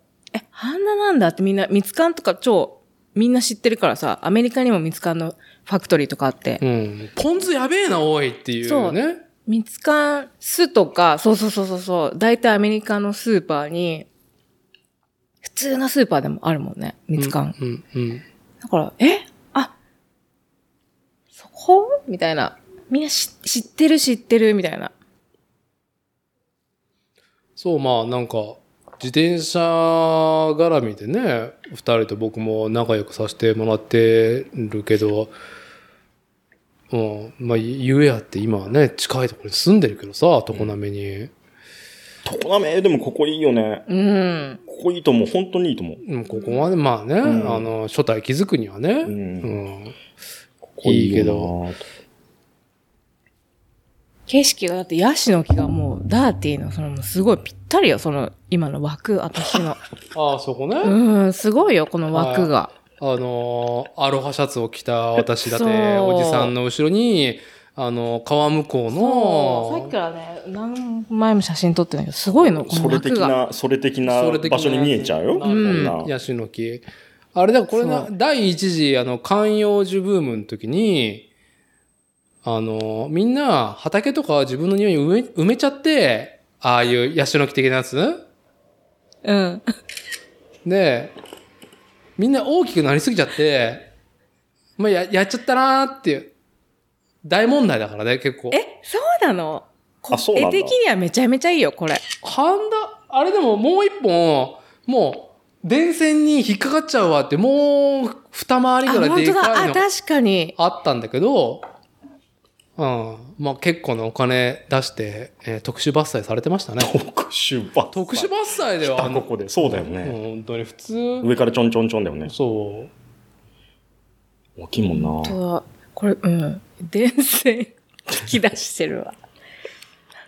いやー、どうですか？久々にまこっち、リエボーと会って、なんかもうエイズもまこっちタイムって全然いいですよ。僕はあの、ちょいちょいやっぱ子供の世話を、あの、解説すると、昨日の昼にうちの妻がワクチン2回目打って、まあ大体、あの、なんか、そんな体調崩したけど、なんかぶっ倒れてるから、あ、でもししんどいと思うよ。うんうん。子供が今テレビ見てる中で、もうチャンネル変えろってね、まあ、すごくアプローチしてくるから、まあ、僕は結構席外すと思うんで、これから。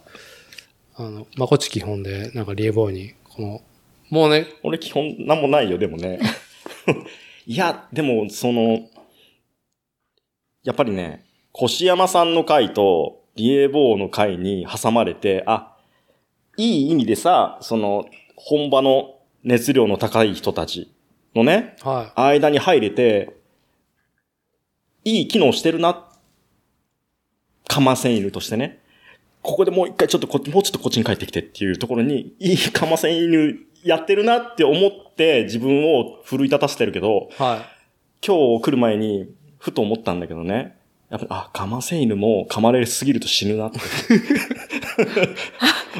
前回のそのリエボの2時間の話がね、まあ面白くてさ、い。うん。そのさっきさ、始まる前にもダーティーとも言っとったけどさ、まず人の名前とか、その、場所、いつ、うん。ね、もう 5W1H みたいなやつがさ、ポンポンポンポン、こう、へ自分の体験がさ名詞をさ、すげえ忘れないよね。ああ、ありがとう。全然そんなつもりなかった。うん。すごいなと思って、本当に、もう俺たちなんて、えーっとね、7だけ今から話すこと。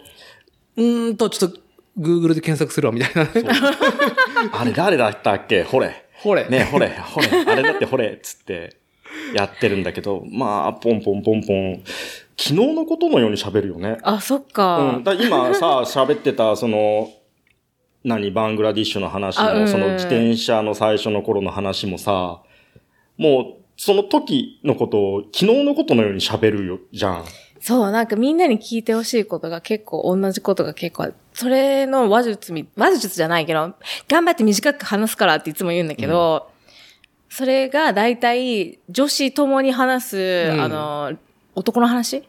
はい。ボーイズトーク？アメリカでもそう。またリエが話してるからさ、同じ話を何回もできるの。でそそう。それアメリカ人にも同じことされた。なんか、あ、もう3回目ぐらい聞いてる女友達が、あ、席外したりするんだよね。もう、えリエの話それ聞いた。みたいな。う。じゃあ、リエボーは、マジで、同じ尺で、同じディティールで喋れるっていうのはすげえなって思う。うん。そう、そうだよね。尺も同じだよね。全く同じディティールで、その、ね、し初めて聞く人、何なんだろうね。初めて聞く人でも、やっぱり分かんないだろうって思うところをちゃんとディティールして、で、前は、どうだろう、そのね、10年ぐらい前はさ、俺もなんか、お、始まったねっていう感じで、あーうんトイレ行こうみたいな感じの。なるよね。みんなそうそうそんな感じ。ななる、なるけど、うんと、先週ね、久々に、あ特にポッドキャストをやって、その喋るっていうことに、うん、意識してるわけね。うん、そうだよね。うん。自分が喋ること、他人が喋ることとか、日常と、今さ、収録してるから、まあ日常ではないじゃない。うんう。ん。とはいえ、やっぱり、こう、いい年でポンコツになってるからさ、僕も、あの、喋る方とはいえ。まあ、なんか、もうだらしねえなっていうのを、えー客観視するね、この番組だなって、僕は収録と編集続けてるんですけど、リエボーはどんな状況でも同じテンションで同じディティールで話せるし、しかもその精度が久々に改めて、なんだろう、しっかりね、うん特に対面だだったし、この間は。一対一だったから、ああ、でろリエボーっていうのが、精度上がってんな。ありがとう。全然わかんないけどねリエボーっていう。精度が上が上がっている。上がっここへ来て。そう。ありがとう、嬉しい。うん。ね、うん。さすがコミュニケーターっていうかさ、いろんなものを外に外にっていう発信する人間で、どちらかっていうとやっぱ、えーっと、SNS もやるけど、こう、対面でね、誰かとっていう時にすげえ強いスキル持ってる人じゃああ、それは嬉しい。ないですか。本当に。そう。まあ、やっぱりでもそのスキルはその男の恋愛話をするっていうのが、あの、来てると思う。それを話したいから、久々の友達がちょっと聞いてよって言って、そういう人と出会って、で、その、もう、こあーちゃんにも、うん、なんかやっぱ1時間とかじゃ足りないからね。その一人のことをすごい1時間ぐらい喋るから、うん、はい。で、結局、今また違うみたいな、もうそのなんか、いや、うん、頑張って話してんだけどね。すごい能力だと思うよ。だって、ね、北米のマッチングアプリ Tinder で、あの、Tinder のいろんな一件でも、話が全部聞いてくれたよね、でも。聞いたけど、うん。あの、3時間ぐらいかかったもんね。そう、2000一人の話で。2018年、そいつがすごかっただっ2020て年に面白い。至る、Tinder のね、ベストセレクション聞くだけでも 1時間半。3時間ぐらいかかっちゃう。そうう。ん。ベストセレクションだね。ベストセレクションで。もう、速攻アプリ消したけどね、Tinder とかも。どうだったのダメだったのダメだったのダメだったの？うん頑張って短く話すけど、そうもう。うん。前に会った時は、割とそれが面白いって言ってる頃だった。2019、始めたばっかり。うんそうそうだけど、その時は、男カタログ、もういいね押さない。はい。もう話すのめんどくさいから、んマッチしたら。もう、ペラペラめくる男カタログだよってアメリカ人の友達に言われた。何やれ私なんか自分でも気持ち悪くなってきたとか言って、ね、夜寝る前に時間があるのって、もうベッドの、寝る前の時しかあまりそんな Tinder とか見ないし、よし寝ようって時に Tinder 開けて、はい。で、ペラペラ、で絶対マッチしたらめんどくさい。だからもうペラペラしてるだけ。男カタログ。だね、みたいな感じで、それをしてる自分が気持ち悪かった。だけど、ねみんなに勧められるの。森へ、そういうのから結局、出会いのきっかけにもなるからね、みたいな。で、サクセスフルストーリーもあるからさ、6, 6組ぐらいサクセスフルストーリーがあって、クリス・キングの中の、あの、うんやる人もそうよ。あ、なんか割と身近なところで。あ、そうそうそう。私の友達とかも結婚して、家買って子供ができてとかも超ハッピーライフ。Tinder でねね。サクセスフルストーリーいっぱい。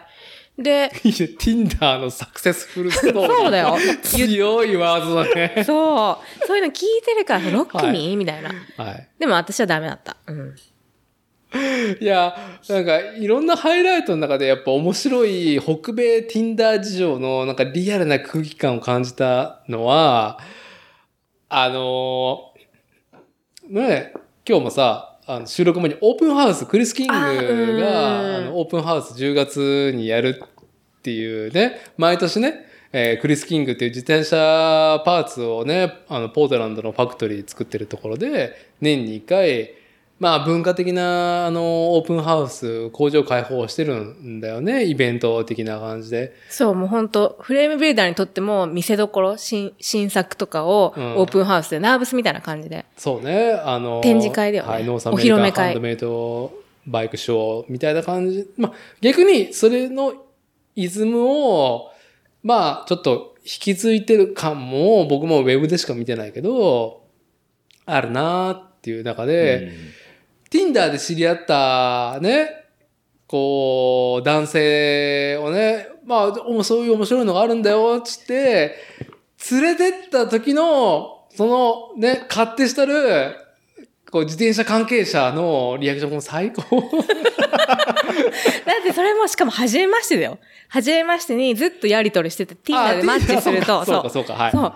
Tinder でマッチするとさ、なんか、まあ、どっちからでもいいけど、私は大体向こうから、私に興味があるんだなって人から連絡来るかなと思って。最初の人は、そう、スクールバスを自分の家に改造して、家賃がそれでもうすごい節約できたみたいな、真面目な男の子で。スクールバスでいろんなとこ旅してるみたいな。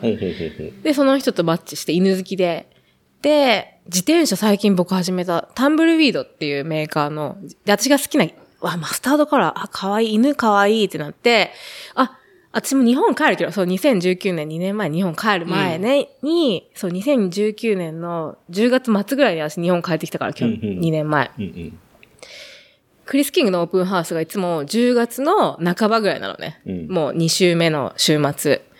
その頃に Tinder で会っちゃって、日本に帰るから、会う前に私も日本帰るみたいになってたけど、あ、だったらオープンハウスやってるから自転車興味あるんでしょみたいな。で、私の会社シマークスって言うんだけど、パーツ出してるし、私、お茶と、あの、グリーンティークッキー作ったから、みたいな。食べに来て、みたいな。あまあジャパニーズそう風なものをね、提供してた。クリス・キングじゃない、の中でオープンハウス、シマークスもさ、やっぱファミリーとして、その中にいるし、職場が。私はジャパニーズで行こうと思って、お茶屋さんみたいなのをのれんつけて、でみんなね、もう、のれんが長すぎて、私も前の日に作ったんだけど、もう赤いのれんが長すぎちゃって、何やってんのか見えないみたいな。あのーでそれで、勇気がある人だけ入ってくるの。それが面白かった、なんか。あの、だいぶ浮くからね、あの、クリス・キングのポートランドのファクトリーって、その、言ってよね。もう行ってる行ってる。トヨタ自動車系のね、我々、僕とまこっちとかがイメージする、ファ、あの、工場、うんで、ラインだよ、言ってしまえば。うんうんあの、工業製品の、ベアリングとか扱ってる。全然もうね、雑な言い方するとクリーン、かつ、そう。この話昨日もりょうたくんにしたんだけど、うん最近の話だけど、私私も学んでるからね。はい。B コープになったわけよ。B コーポレーション、アメリカで。って聞いても、え、B コなんーポレーションって何どういうこと？なんかね、私も全然意味がわかんないんだけど、その略が。うんでも調べたりいろ、いろんな人から聞いたら、私の中ですごいなと思ったのは、私の好きなポートランドのローカル grocery、そのスーパー。うん。半田とかで言うと石原とかじゃん。だけど、そういうローカルの grocery で、ニューシーズンズっていうのあるの。はい、もうポートランド言ってました。僕とシンくんはもう足しげく通ってましたからね。そう、私もね、ローカルだからいっぱいあるんだけど、ポートランドにしかないとこで、で、置いてあるものセレクトしてあるし、いいものしか置いてないけど、高くないのね。フォールフルーツとかより。うんうんだからもう、私もう大好きで、ニューシーズンが。いい、最高ですよ。そう、もう、ビールだけ買いに行ったりするから、毎日行って、もう、そこの日本人、日本人なんかいないから、ポーターの、のおばさんと仲良くなったりとか、もうそこのグロッセリーストアで働いてるレジのおばさんとすっごい仲いろんな。いやああ、いいね。い一旦ちょっと話を聞いて、ニューシーズンだけの話、ちょっと。あもう長いですか？よねいいいいけど、いいけど、一旦ニューシーズン俺も最高だなと思ったんだけど、だから、シンくんと2016年に僕。うん。僕とシンくん、8日間ポートランドにいて、で、すげえ俺たちデブ賞だから、うんうんなんかアッパーなとこ行く気もだるいし、うんうんうんなんとなく自転車乗れて、自然感じれて、なんかビール飲めりゃいいっていう風だかあらで外食がすげえ高いのね。うんうん3倍、5倍だね。日本。で外食する感覚としたら、最初は言ってたけど、きついし、あーなんかそんな重たいもんも食えねえからって言って、たまたま、えー UBI っていうフレームビルダーの人たちが、えーっと、フレームビ、フレームビルドの技術を学ぶ、そういうカリキュラムやってる場所の近くに、バイクフレンドリーゲストハウスだったっけな。もう今はなくなっちゃったらしいんだけど、そこに、シンくんが、あの、泊まってた時期があるし、オーナーと知り合いだから泊まって、もう、ポートランド横間後半は、もう外食するガッツもないから、あの、精神的にも、この、胃腸的にもね、うんうん。ニューシーズンズに、まず朝行って、あの、コーヒーを買い、コーヒーも安い。コーヒーも美味しいの。美味しいの。美味しくて全部ローカルのものしか扱ってないから、で、うん安いのね。うで、可愛いし、パッケージが。ん。そう。で、もうローカルのものばっかり。何店舗もあるの？うん、いっぱいある。そう、だから、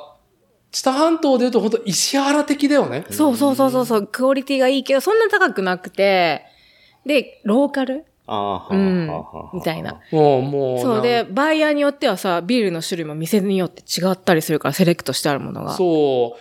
アホみたいにビーそうル、どんだけの列あるのっていうぐらい、うんクラフトビール置いてあるし。ああ、ね、それは、その、専用のセレクターが、その部門部門でいるってことだそう。私、あの、一緒に住んでるジョセリンの、うんその J の奥さんの、いとこかなんかが、うちの近所、本当歩いて3分のところに、もう道路を歩いたらニューシーズンから、まあ、もう、毎日行っちゃうんだけど、やっぱそこの、あの、アルコールセレクターだから、つって。だから、彼女のセレクトするワインが、うちの近所のは、あの、ある、みたいな。だからう、んあ、じゃあ、信用できる、みたそいうな。厳選は厳選されてんだけど、だいぶあれだからね、もう、あの、ビールっていう缶が目視できないから、だいぶ遠いところまでビールのレースがバーって。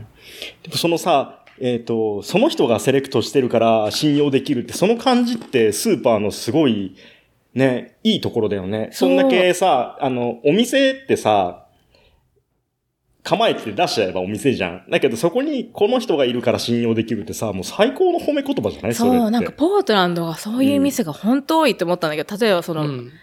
バッツ屋？もう本当に、バッツ屋？もうなん、なんていうの？もう、ポートランドとか、もう最初の、初めぐらいにそのさ、あのマリファナが合法になったからさ、もうそうねいっぱいある、あるし、あ、そのバッツね。うん。はい。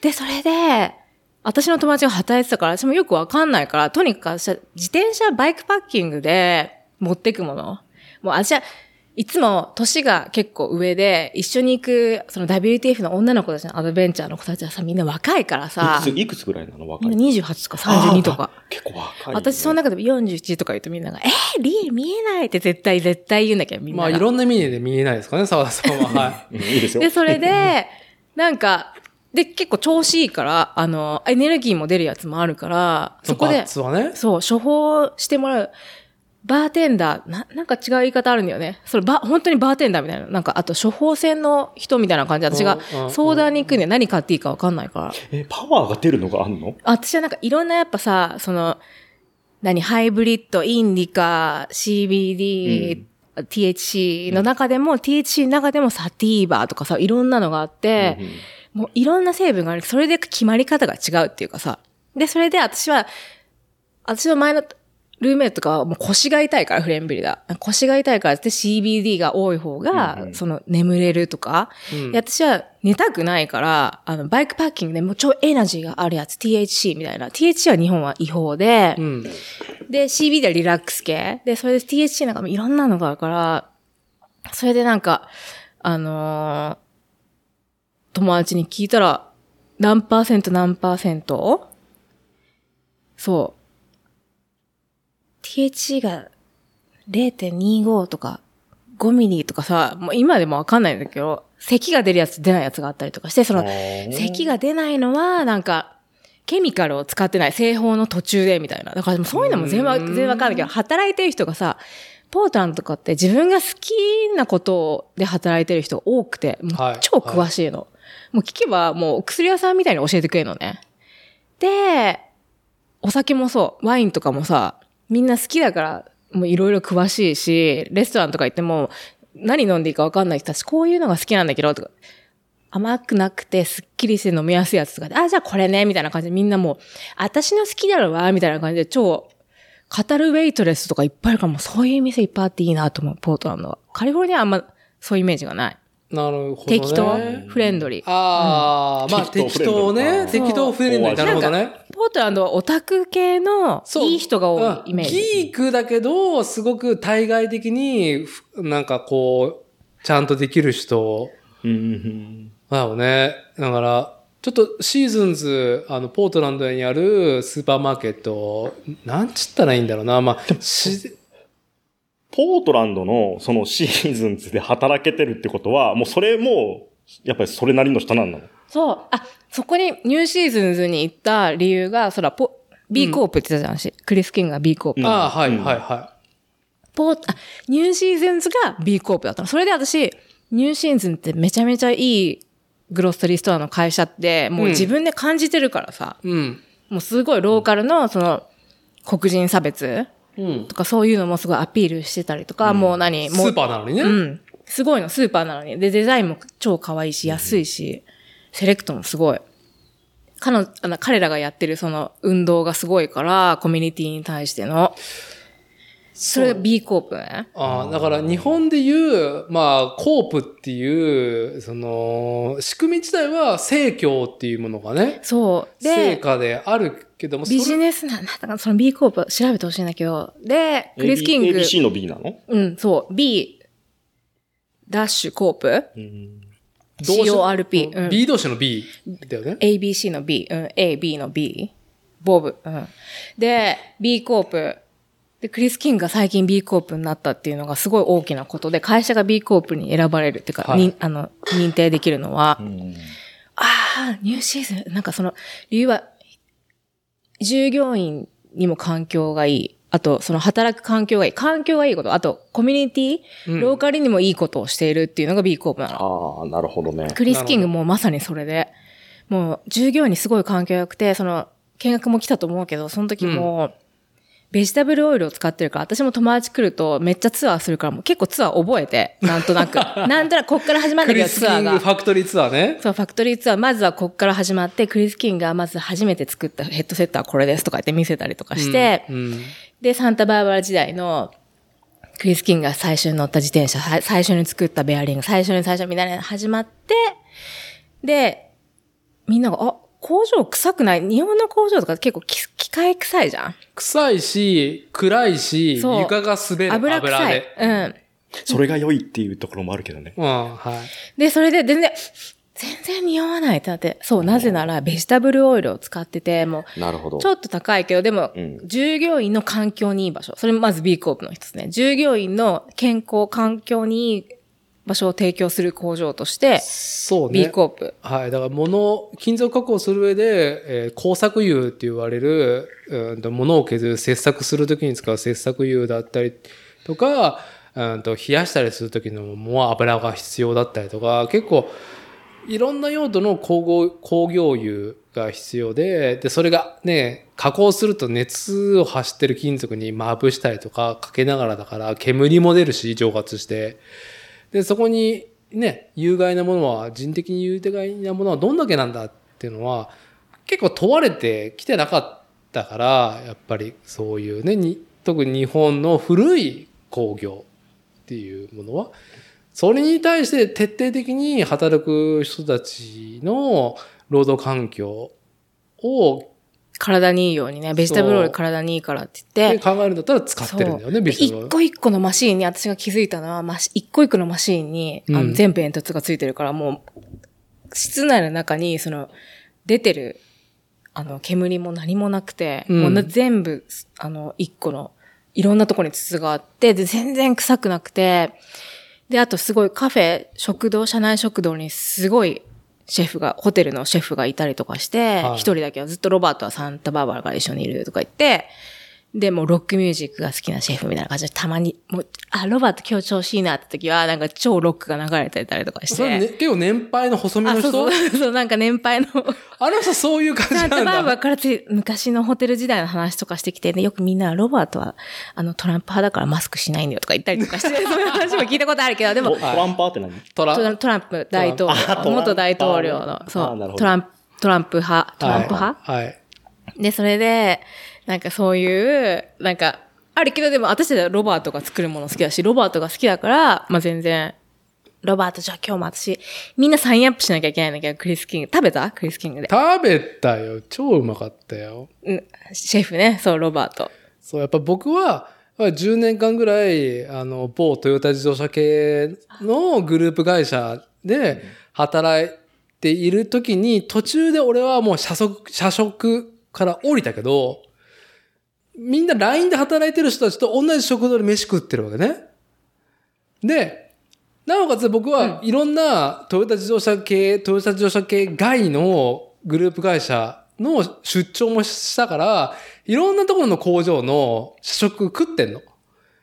もう、やっぱいいところはいっぱいあるし、トヨタ本社とか、元町工場の昼飯とか、やっぱなんか、なんかいろいろ、その、なんだろう、ザ・飯屋みたいな感じで小鉢選べたりとか、ね。で、その料金リーズナブルに自分で好きなものを、そのいろいろ料金帯で買えるってある中で、僕が働いてるところ、もう最悪なところだったから、最 最悪な社食だったから、なんだろう、もう労働者は揚げ、揚げ物食ってけみたいな。揚げ物とご飯大盛りだろみたいなってはないよ。間違ってはないよね、その扱いはね。もうね、何でも食べちゃう、食べれちゃう僕の、僕でも、本当に食べれない、マジかこれって。でそれもあれだからね、お金払ってるからね。そうだよね、社社食はね。社食うん。とか、やっぱベースにあるわけよ、日本の、その工場の社食とか、その労働者の環境っていうのを、ベースに持ってるから、クリス・キングとか、まあ、クリス・キングだに、こう、実際足運ぶ前けど、前から、えっ、と、海外のまあ、特にね、うるさ型の欧州の自動車メーカーがどういうふうに環境工場を作ってるのか見てきてるから、それを自転車っていう市場規模がもっと小さいところで、やっぱクリス・キング挑戦してるわけじゃん。アメリカの中でも。うん理想を求めて。そうホワイトハウスに呼ばれたりとかしたからね、やっぱりその活躍してる製造工場。で、やっぱその B コープに選ばれるぐらいだから、もうほんと従業員にも、地球の環境にもう、ん。もうなんか、あと、その地域の環境にも、いいのを目指してるのがやっぱ B コープで、はい。で、クリス・キング自体さ、その禅の料理その薬膳、はい寺の薬、寺の薬膳を3年大学で勉強してて、はい。3年か4年ぐらい。ですごいそういうのに興味があるから、日本の薬膳とか、あと、まあ、ヒッピー時代に育ってるカリフォルニアの人だから、超ヒッピーで、めっちゃ話は合うんだけど。うん。で、クリス・キングがめっちゃ私のことをなんか、あ、まあ、その辺は、その辺はちょっと端折っていきましょう。はい。まあ、アジア人ベ、ベ、ベネフィットだって、B、ベネフィットコーポレーションそうだ。じゃあそういうことだ。うん。誰にでもベネフィットがあるってことだよね。はいまあね、あの、クリス・キングはひじきが好きだってそう、あ、その話もそう。うん、ひじきのに、いきなりひじき食ひじき食ってるとこれ言う俺言われて、ひじきいいよって俺も答えた覚えがあるから。そう。で、それで、私、ひじき好きじゃなかったけど、いきなりそのクリスキンカフェで、あの、大きい、うん。私たちのミーティングで、私はいひじき私好きじゃないってナーブスの時、そう、ダーティが来たナーブスの時に言ってたら、じゃあ作ってあげるよみたいに、田中さんとかが来て、りょうたくんと来てミーティングしてる時のカフェで、で、いきなりひじきを作り始めて、カフェで。で、うん。白白米とか炊き始めて、で、ああいうお茶碗と味噌汁。も用意してきてて、私たちのため。にミーティングにその、シマークスとクリス・キングのミーティングで、あの、ひじきと白米と味噌汁が出てくるっていう。社食のね。クソかっこいいキッチンだからね。クリス・キング社って工業製品作ってる会社なんだけど、キッチンもかっこいいし、食堂もすっごい天井高いかっ、こいもう、あと、もうね、その、なんで、電球の傘あるじゃん。あれも、外にもあるけど、中のやつも一緒で、あれも、ドイツから取り寄せたとか、その、こだわりが、もう、椅子がやっぱね、大変だったってさ、J がね、手伝ったんだけど、椅子は。ああ、そうなんだ。もうこだわりが強すぎて、最後の方もうマジやめたいと思った。なぜならクリス・キングのこだわりが強すぎてこの椅子はどうですかって J が持ってくる。J デザイナーだから、その家具とかもデザインできるから。はいはいその社、社食堂のカフェの椅子をもう全部カスタムがいいとかなって、自分の心地がいい椅子って言って。すごいね。なのに、めため普通のじ椅子だよ。確かに居心地がいいから1個シマークスにもらった。いいの？使ってるシマークス使ってるけどそれどうな。の？いいの？普通に、うん。もう、木と、うんあの、普通の、ああいうアルミフレームみたいな感じだけど、木とね。やっぱな何かそこに何かあるの？なんだ、角度とか座り心地なのかな、そう。まあ、哲学があるんですよ、哲学が。そ、の、さあ、要はクリス・キングの原体験に何かが入ってるわけ、その椅子に。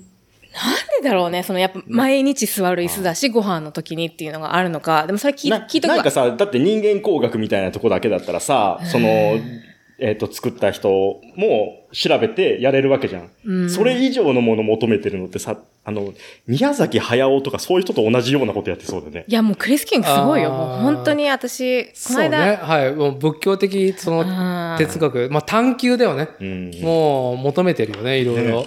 知識を深めて。はい。だってこの間そのクリス・キングの家うん。のハウスシッティング。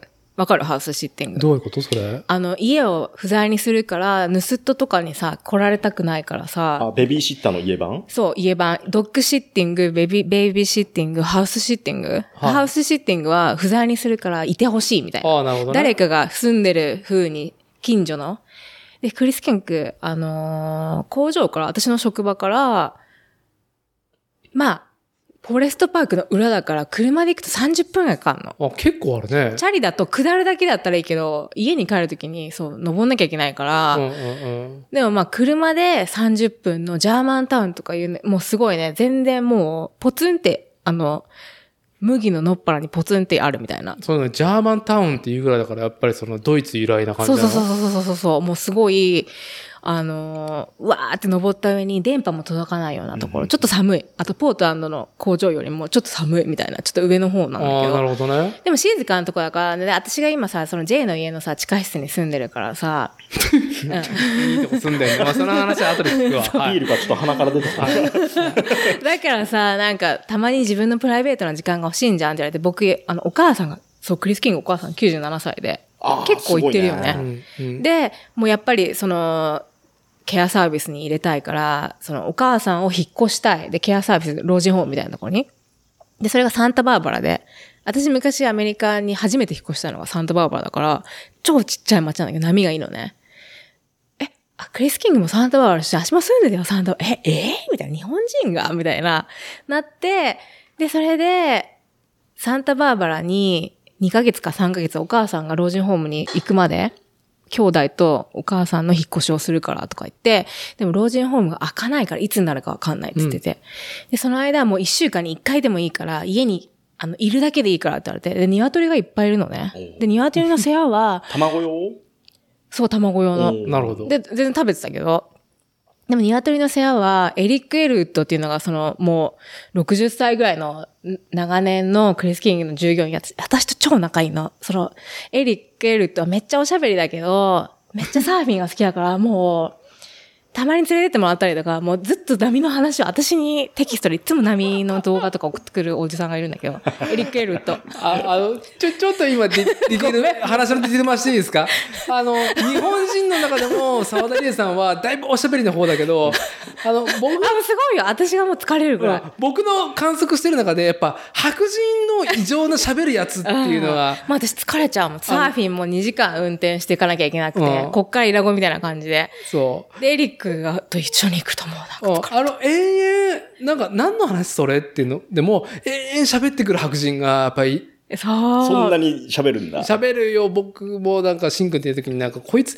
こいつ面白くないけど喋りたいばっかりだなっていうやつがね。そう、いるもんね。で、はいでも、クリス・キングと仲良くて、二人とも同じぐらいおしゃべり好き。だから、二人の時もあるんだ、みたいな感じなんだけど、うんでエリックが、あとは、あの、庭の畑仕事、うんうん。鶏仕事してくれるから、リエはいてくれるだけでいいとか言って、家賃も取らないし、うん。いてくれるだけでいいって言って、じゃあ最初の2日間僕が出発する前にうちに泊まりに来なよ全部うちのハウスルール教えてあげるからみたいな。うんうん。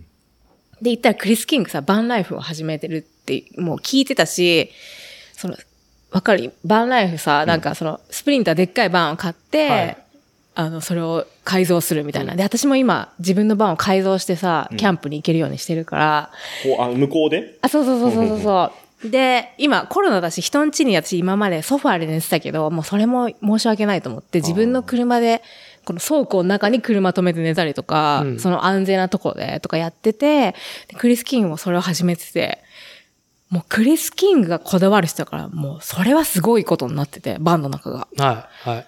もう私も興奮しちゃって、話長いけどクリス・キングが私もう興味があるから聞いちゃうわけよ。はい、あの、話長い白人の中でも面白いおじさんですからそう、だから私もう聞いちゃうわけよ。も話がないから。あ気づいたらもう10時ぐらいで、7時ぐらいだし、そう、外人ドリーム持ってって、クリス・キングに。これ外人ビドリーム、私このビール好きなんだよって言って、クリス・キング飲んでほしくて。うんうんうんこれすごくない？とか言って、で、そっからもう自分がやった話、そのバンに、バンをどこを変え、全部やってんだよね。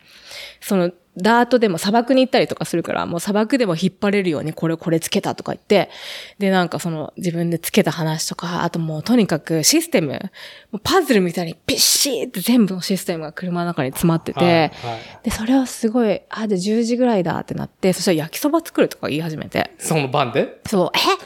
で、ディナーが12時。で、まあいいや。いや、まあ、はい。いいやっていうことで、あとりあえず、あの、クリス・キングおじさんが、あの、多分リーボーが開けたか、だと思うけど、あの、見てますよ。あの、本当ね、バンライフの、あの、システム差を、こうなんか、この引き出しがこう。この引き出しはこう、みたいな感じで、こうね、うんうん、つって、滑らかにするって。うん。なるほど。で、はい取り外しができるバーナーとかさ、すごいじゃん、外でも。うんうん。天気がいい時は外でパンケーキ焼くとか言ってるから。いい話だって、いい話でしたね。はい。で話を大きく戻すと、そう、B コープね。そう。いや、B 素晴らしいまあ、B コープに、そのね、なったって話も素晴らしいニし、ューシーズンズの辺ニューシーズンズもね、素晴らしい。本当にね、やっぱそこあそこはね、あの、盛況性で、いろんなスキルを持った人たちが、そこで、そう。独自にマネージメントできてるってこことでしょ？で買い物、夕方とか買い物しに行くと、なんかラジオパーソナリティとかいるんだよ。スーパーに。あの、録音じゃないからね。ほんと。魚、魚、魚、魚を食べるとって日本だとテープで流れてるけど、うんうん違う。し喋って。魚のこと喋って。ああ、そう。パーソナリティがいるの。で、夕方に行くと、もうね、ああ、もうそろそろ僕の時間が終わるようだ。本当に今日もニューシーズン来てくれてありがとう。今日僕があなたたちと会えたことは、みたいな、なんか喋って。いやー、最高じゃん。最高じゃん、喋って。で、レジ行くと、だまあ、僕らのルーそう僕とシンくんのルーティンは朝コーヒーをね、結構安く買えるわけよ。おいしかも美味しい。コー美味しいヒー豆。うんうんローカルのね。ほんニューシーズブレンドでも、も美味しい。そのさ、あの、売り手がさ、その熱量をさ、伝えてくれるって少ないじゃん、スーパーで。ね、日本でも、ね、関東の方とかでもさ、ライフとかさ、いっぱい、なんかこの前ね、えっ、と、ジェンスーの番組で、うんうんスーパお、ちょっと待って、いいよ、続けてー総選挙みたいなやつやってて、いやっぱりスーパーっていっぱいあってさ、もう、群雄割拠してるわけよ。俺、私はどこ派、どこ派、どこが使いやすい、どこが安い、これはどこがね、強いスーパーだとかさ、濡れてるね、またここが。で、みんなが、その、どこのスーパーが好きかっていうのを、まあ、関東の、あの、TBS のラジオの番組でさ、えあの、リスナーからさ、私はどこで、どこが好きです、その理由はっていうのを募ったの。で、1位を決めたんだけど、まあ、総じてみんなさ、あの、ご近所で使い勝手がいいところっていうのを、やっぱり押すんだよね、スーパー。ああ、だってもう、絶対に行かなきゃいけないとこだもんね。そうそうそうそう。でその、もうだんだん自分でも行きやすいとこになるよね。そう。で、そう、そういう大前提があるんだけど、やっぱりさ、その、みんな切磋琢磨してるから、レジ打ちの人だったりとか、そうやって、みんな、その得意分野でさ、やっぱりレベルが高いなと思ったし、あの、だけど日本のスーパーって、その、バイヤーのさ、言葉ってこっちには届かないし、レジ打ちがどんだけ早くて、スムーズに客を回そうが、あこっちはさ、別にさ、あ、ストレスがなく買い物が終われたあっていうところで終わるじゃん。ん。うん、なんかその、ちょっとしたサービス、心、ね、あの、例えば妊婦さんだったら、カうんートをここまでカゴをこうやってやってくれたとかね、うん。そういう些細な心遣いとかはあるけど、俺はこれをこういう気持ちで入れたとかさ、そういう何その自分たちが担当してることに対して喋るっていうのはあんまないよね。あの、試食のさ、コーナー試食ぐらい。ぐらいだよね。うん試食焼いてるもんね。おねばちゃんが焼肉とかタレの試食だよね。ね、あれあれ美味しいけどさ、基本全部うまいに決まってんじゃん、そこで。うん。ねお腹空いて食べに夕方来てるしね。絶対うまいに決まってるじゃ。うんん。だから、あんまり日本でそういうの文化ないな洗って礼の仕方が違うのかな。ねそれスーパーなんだよね。そうそうそうそう。で、特に私はその、うんいろんな州行ってきたけど、やっぱりポートランドは本当に食に、もうよく、その私の今雇ってる従業員がスティーブンって言うんだけど、スティーブンもミシガンの田舎から引っ越してきて、15年ポートランドに住んでるみたいな。で、前のルーメイトもみんなそうだけど、なんかポートランドはもう、カリフォルニアとかでもさ、LA とかサンフランシスコとか、おしゃれな場所あるけど、大きい街。そこよりもリーズナブルで、で、ローカルの人たちが、もう食をなんかクリエイティブなアートとしてみたいな。だからもう、ポートランドめっちゃレストランとか、フードトラックも600軒ぐらいあるんだけど。もう、あの、全部クオリティが高いから、もう全部がや安いし、普通が安い。潰れないの？そう、だからもうねみんな、スティーブンとかもなんか、うん、スポイルド、もう甘やかされちゃうよね、つって。ポートランド普通がさ、もう他の州よりもカリフォルニア。高いから。平均が。安くて平均がタコスとかでも美味しいし、もう普通にその辺で食べるパンとかももう何買っても美味しいみたいな。あで、それが普通のスタンダードがさ、なんか、ローカルの、それが、新鮮で安いから、なんかもう、カリフォルニアに引っ越したかったけど、その理由はポートランドは半年雨季でさ、うんうん11月から6月くらいまで。やっぱ、雨季でサーフィンも2時間っていう遠いのは結構辛かったから、で、マウンテンバイクにそこで私が出会ったのは良かったけど、あと食べ物。ーうんうんだからよくみんなに今言われるのが、本当にリエ、カリフォルニア引っ越すのみたいな。あ、そのポートランドの人の人たちはみんなもうマウンテンバイクとか、食べ物とかみたいな。絶対に恋しくなるよ、みたいな。そのくらいなんかもう食べ物。私はニューシーズンズが恋しくなるってなった。スーパーはうんね。私もう家のすぐそばだったしね。だって、俺だって、あれだよ。あの、その辺に住んでる時に、近くにフィールがあって、引っ越す前にすごい悲しかったんだからさ。あ、やっぱそうなるよね。うんなんか愛情が。あ、これ飲んだ。こっち、なんか、こっちーパーはねち。なん、かちょっと好きなの飲んでほしい。うん。うん。そう、悲しいよ、離れると。悲しいけどね。まあ、それはそれじゃん。うーん。はあ、すごいね。スーパー一つとっても。そう。その、自分たち、しょ飲食、食べるもので、そんだけの熱量を伝えてくるところ、今まで僕はね、あの、一個だけ、えっ、とね、小田原のね、小田原だったっけな？小田原だったっけな？行ったことあるよ、ね私、小田原サーフィン。友達いるから。あ、そうね、味。ィエゴ。待って、これダーティーがいるときにしようかな。そうそう。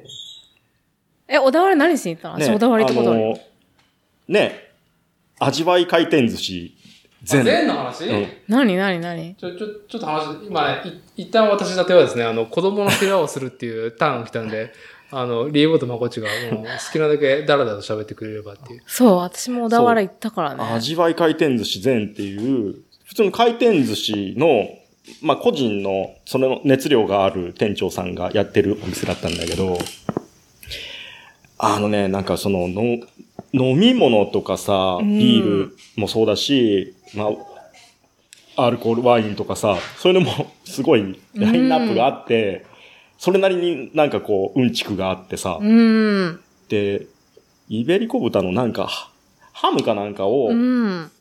頼んで、こう、カットしてくれるんだけど、その時に、一通りこう、工場があるんだよ。なんかあの、江戸のさ、江戸、関西だったっけな？調味料を混ぜるときにさ、なんかずっとさ、工場を述べながらさ、ずっと香辛料混ぜてくるやつがあってさ、で、最後にこう、出してくれる。その工場を聞きながら、その人の、なんていうのかな、売り手の熱量っていうかさ、そういうのを聞きながら買うものってさ、やっぱこう、届いちゃうじゃん。だから今でもさ、その、回転筋、味わい回転筋前って一回行っただけなんだけど、うん。残ってるしね、その瞬間のことがさ、へうん、ああ、こういう風にあの説明してくれるとこ今までなかったなと思って。そうだよね。やっぱ、説明したりしてくれるとことしてくれないとこじゃ、またさらにその、についての味も変わってくるよね。そうそうそう。最初からね、知ってる人相手にさ、うんあの、ね、しで、知ってるお客さんしか来なくってってとこならさ、まあ違う話なのかもしれないけど、まあ、何も知らないで行って、ね、全然、ね、うまいかまずいかもあんまわかんない人がさ、そうやって聞かされてさ、教えてくれてさ、で食べると、まあうまいよね。うーん。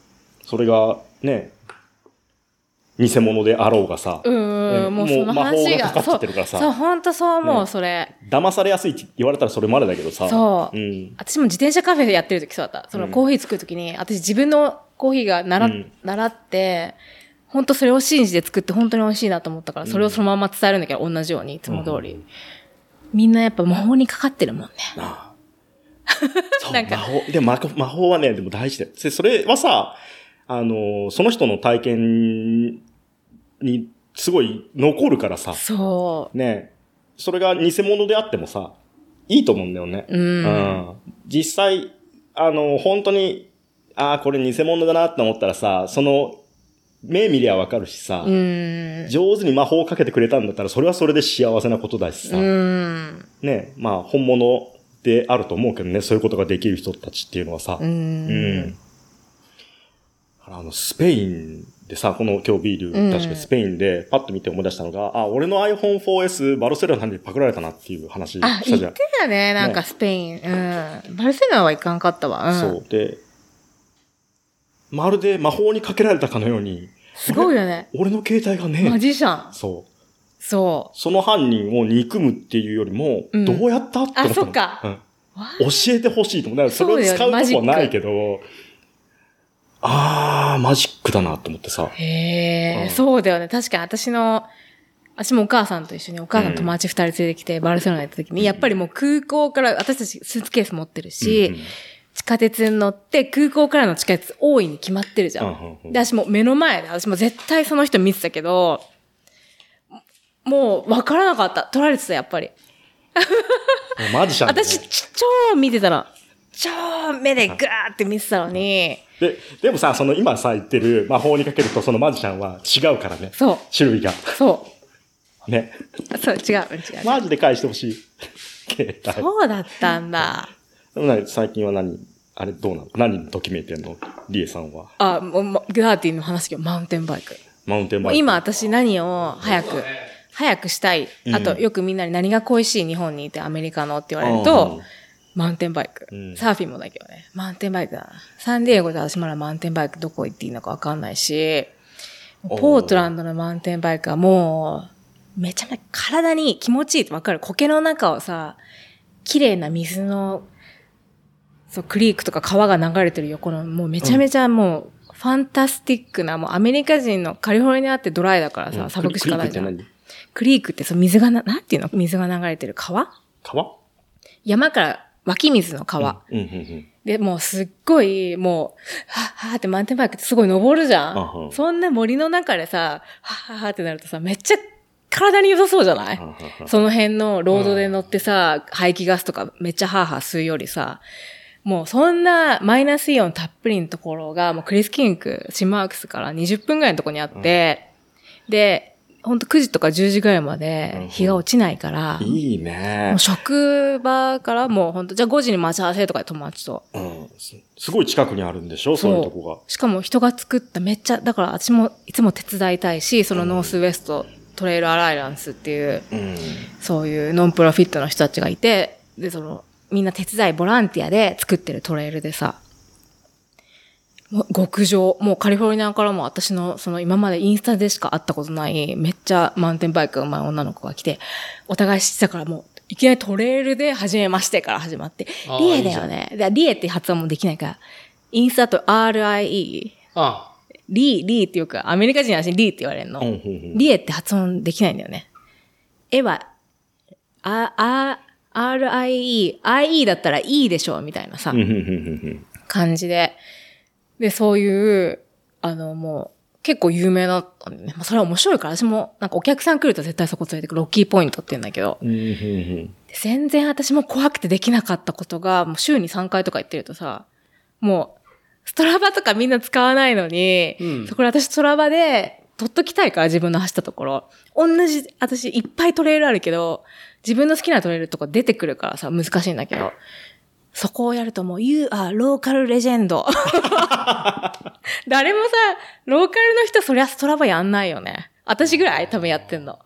で、私何回も見てるるから、週に何回も見てると、もう誰もストラバでそのトレイルを記録してる人がいないから、もう You はローカルロジェンレジェンドオブ、なんだかな、そう、私、その、スイッチブレードとかそういう、いっぱいね、そう、トレイルのね、標識もね、おおしゃれなんだよね。そのやってるオーガナイザーが夫婦みたいで、デザインが好きとか言って、で、そのトレイルの名前とかもユニークだったり、そのトレイルの、その標識もおしゃれだったりとかして。まああれだよね。レジェンドになってんだ。私 ね。砂漠あ、アメリカ人よりもアメリカ西海岸の砂漠を知ってる 沢さんじゃないですか。あの、結局アメリカってさ、砂漠が多いんだよね。カリフォルニアはね、自然そう。で、どんどん上に行っていくと、シアトルとか、そその辺のエリア、ノースウェストって言うんだけど、うんカリフォルニアはなんだウエストコーストなのかな？で、ウエストコーストのノース？カリフォルニアの上の方はもうしっとりしてて苔。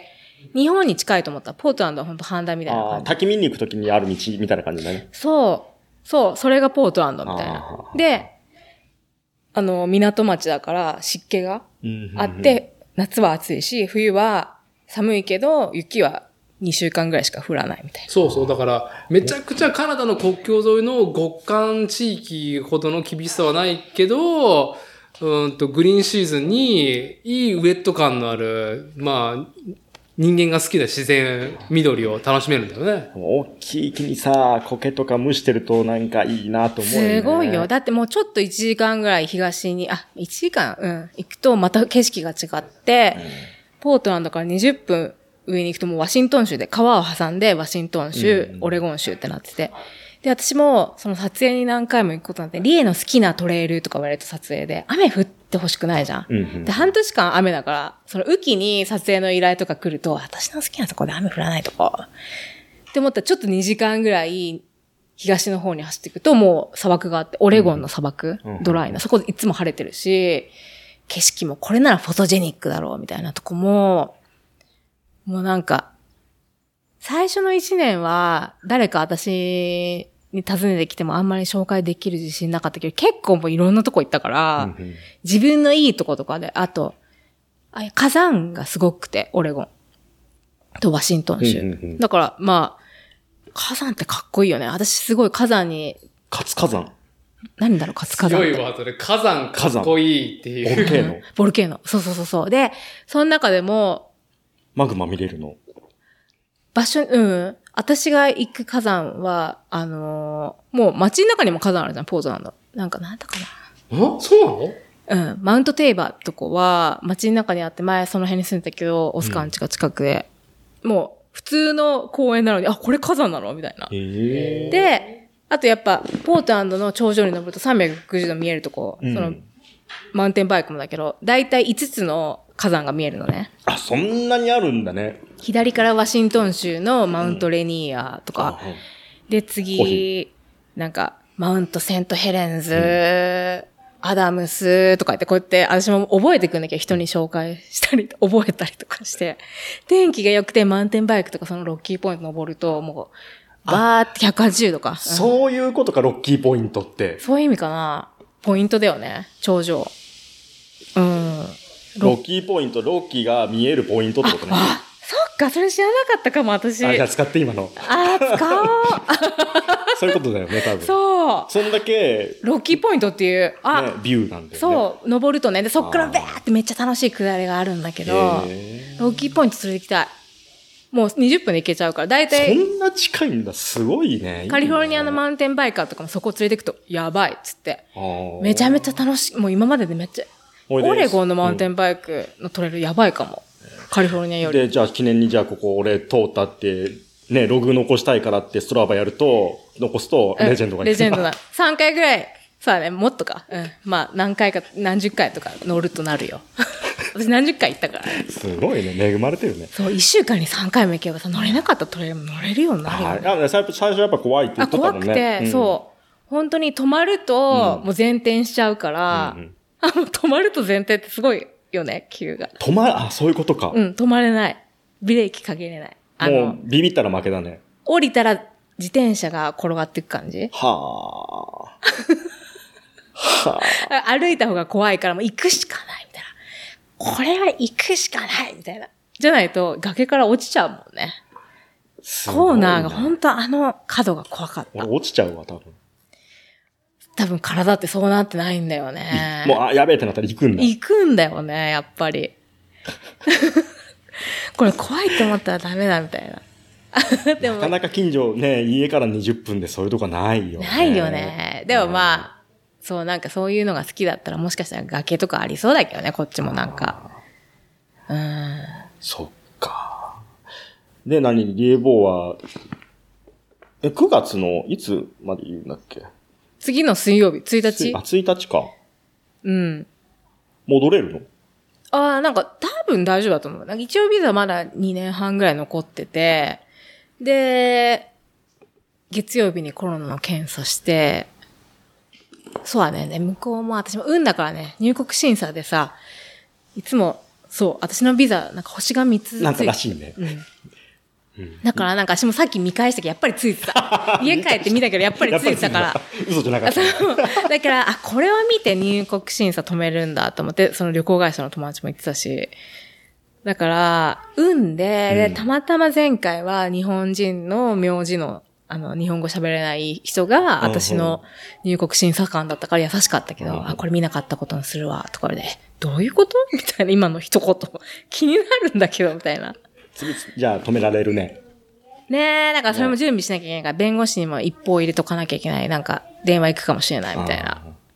別に私悪いことしてないし、けど絶対止められるから、なんか普通だったらね。どれぐらい止められるの？その時間は？4時間ぐらいめんどくなんか。さいよ。あうん。で、一応私も4時間のトランジットの余裕は持ってるけど、止められた時のために、サンフランシスコから私次サンディエゴ行くから、だからなんか、あのまず、パスポート返してくれなくて、うん。この矢印を、あの沿って歩いてくださいって言われて、あ、矢印を沿って歩くと、何この部屋みたいなとこに入れて、い入る。私のパスポートどこ？み荷物どこ？みたいな。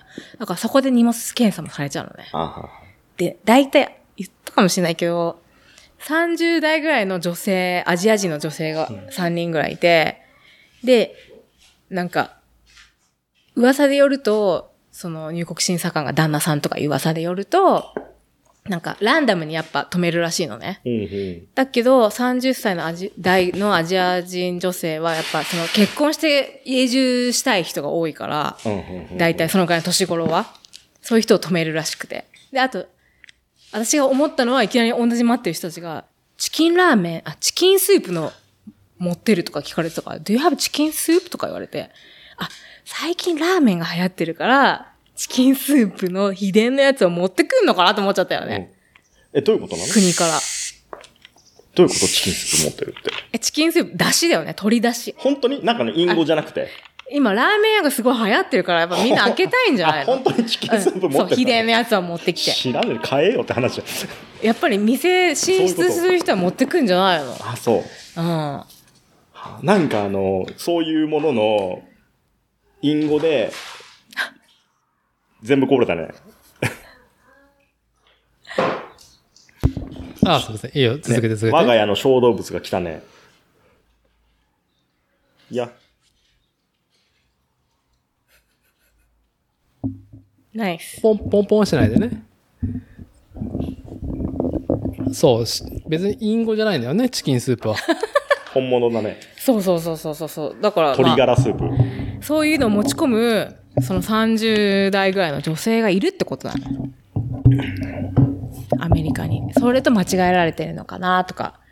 え、で、ダメなの？なんか動物系とかダメじゃん。植物と動物系あを仕入れたらよ組に。よくわからないけど。あそうなんだ。いいよ。あの、自然におかわりでも。いや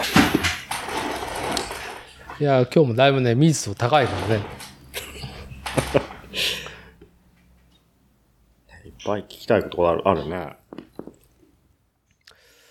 いいよ。まこっち、またで、あと10分ぐらいで、リエボーに聞いてくれりゃ。いや、もう今日はね、私はね、あの、何？あの、相づち担当できてる。いや、リエボーの話聞きたいもんね。そううね。ん、なかなか機会がないしさ。これもっと水汲んで。大丈夫だよ、大丈夫だよ。だリエボーの信じるものを聞きたいの、最後に。あ、いいね。うんじゃあ、あの、最後、締めで、ちょっとリエボーに、僕と、まあ、こっちからリエ、クエスチョンして、はい、締めの方向に、クエスチョンして？うん、方向に。ちょっと待って、さ、最後もうちょっとお話、リエボーにね、あの、話聞きたいからさ、ちょっと、お、偉い。じゃあまあね、まとめ的な話になってるけど、まあ僕と私たちと、まあこっちは、やっぱりちょっとね、おじさんとして初体を持ってね、それで、それでいても迷子になってるんですよ。俺たちの信じてるものって何なんだろうやっぱ信じてる者たちの姿を見て、眩しいなーって崇めてしまうんだけど、やっぱここでね、俺と私だてとまこっちがいるんだから、聞きたいよね。そう、リエボーの信じてるものって何なんですか？もうあとはね、ちょっとね。これ俺のマイク、あの、切るから、あ、まこっちがちょっと、ああいうので打つことで、エンジンが、ちょっと10秒待って、10秒待って。エンジンが一個落ちたね。そう。沢田理恵、理恵坊の信じるものは一体何なんですかっていう。ねえ、でもほんとそれ、ダーティが言ってたのかなやっぱり、まあ、今でも続いてるのはやっぱりその、今続いてる、今、今が私があるのが自転車だから、アメリカで、昔はサーフィンしてたけど、うんうん。自転車なんか乗ってなかったけど、やっぱり今、また戻りたいアメリカに戻れてて、うん。その、仕事があって、それが生活があって、私のライフスタイルスタイルが自転車だから、まあ自転車に乗ってる、自転車を信じてるみたいな感じかな。なるほど。自転車か。ずーっと、まあちょっと水を差すわけじゃないけど、自転車だけじゃない気もするんだよね。もっと自転車が例えばさ好きで、ちょっと嫌になるっていうか離れたいなって時あ歩きたい時だったりとか、もう、旅しててもさ、一週間地下室に自転車いるとか、一週間自転車乗らないみたいな、ある、あるけどね、そういう。なるほど。自転車を信じてますか。うん。なんか、僕、個人的にさ、リエボーみ昔から見ててさ、自転車がない時はサーフィン、ササーフィンだったし、まあ、なんかこう、昔から一貫してるなってところがある気がするんだよね。自分では、多分意識してないところだと思うんだけどね。まあ、あと、そうだね、ん。人好きってのもあるだし、本当友達、新しい友達とかほう。作るのもも面白いし、自分が興味あるっていう人。は、なんか、もうちょっと遊びたいみたいな。あ自分が興味がある人ってアンテナがピピンって動いちゃう何かってそれ何？まあ、フィーリングフィーリング、あゆるい人が好きなんだよな、私。やっぱり、焦ってる人嫌だ。もうゆるい人。あとビールが好きな人。そああ。う。いるけど飲まない人も。うん。でもやっぱり、なんか、あー、また遊びたいなと思う人は、ビールが好きだったり、うんうんもうゆるい。もういいよいいよ。私やっぱ遅刻とかするしさ、そういうのとかで私をストレスにさせないなんか人ってやっぱゆるい人。ノリが一緒の人？ゆるいバイブスの人が好き。アメリカでもよく言ってる。私、ライドするけど、スーパーチルでお願いします。スーパーチルで、スーパーチルライド、みたいな。スーパーつけちゃうね。そう、もうスーパーチルでお願いします。そうね。昔からそういう感じするもんね。そう、ゆるい人じゃないと、あの、一緒に遊びたくないだ。って今日もさ、13時半から14時ぐらいつっとったじゃん。で、俺、ああ、ごめん、ちょっと頑張ったけど、14時半になるわ、つって、14時半に行きますってメールしたら、ダーティーにね、ああ、わかったわかった。リエボーもそれぐらいって言ってきたから、だよな、と思って。よかった。ああ、ゆるい人。うん。そうか。まあ、気兼ねなく遊べるっていうか、アメリカでもそう、なんか、大体私が遊んでる人みんなチルな人なるほど。中にはなんか、真面目な人とかいるけど、まあ自分が、なんか、自分から遊びたいなってこう、声かける人とかはなんか結構チルな人。チルで、楽しいことが好き。そうそうそうそうそうそう。一緒にいても楽しくないとさ、あ、じゃあ次楽しい人って言って、その自分の中の楽しい人、遊びたい人リスト、リストじゃないけど、できるじゃん、頭の中で。また遊びたいなーみたいな。うんうんなんか次カリフォルニアどこどこ行くけど、次どこどこ行くけど。大体私一人旅するけど、うん全部人と訪ねてるから、人んちのそのドライブウェイとか言ってその車止めてる敷地内、で寝たりとかしてるから、なんか新しい出会いも多い。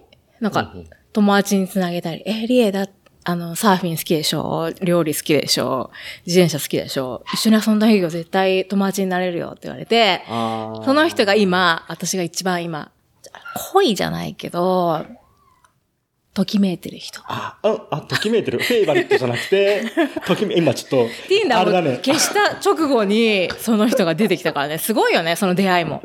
もうティンダーなんてやめてやるって言ったらすぐまた新しい出会いが。もうあコロナなのに、私すっごい気をつけてるけど、コロナ。うんもう、コロナだから、今までの若い私だったらもうすぐだったのに、うんコロナだから、マスクして、みたいな。もう、私、あの、ハウスメイトと一緒に住んでる子ど子供でいるし、みたいな。もう、もう、コロナのおかげで、ちょっと何すぐ行かないみたいなさ、あ状況も作れてあ、て大。人になれた。そう。だけど、まあ全部うまくいかなかったけど、で、そんな状況でももう常に出会いがすごくて。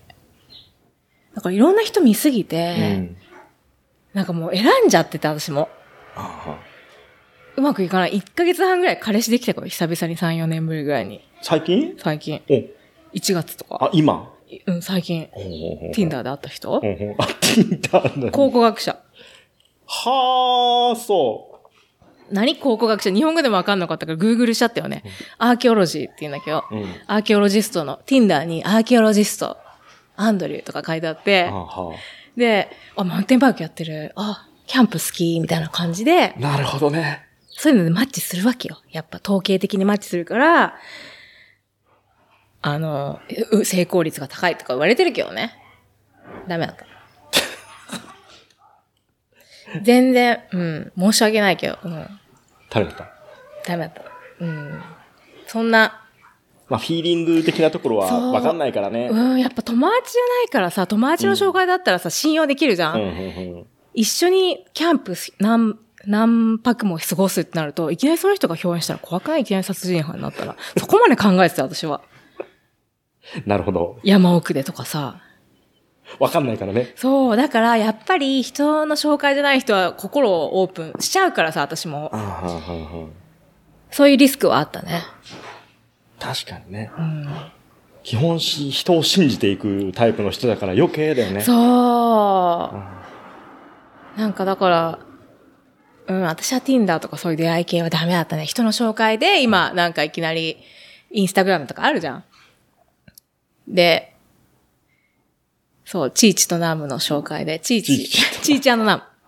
チーチらんけどチョンじゃないけど。うんちっちゃな。ちっちゃな女友達がいて、うん。自転車業界の。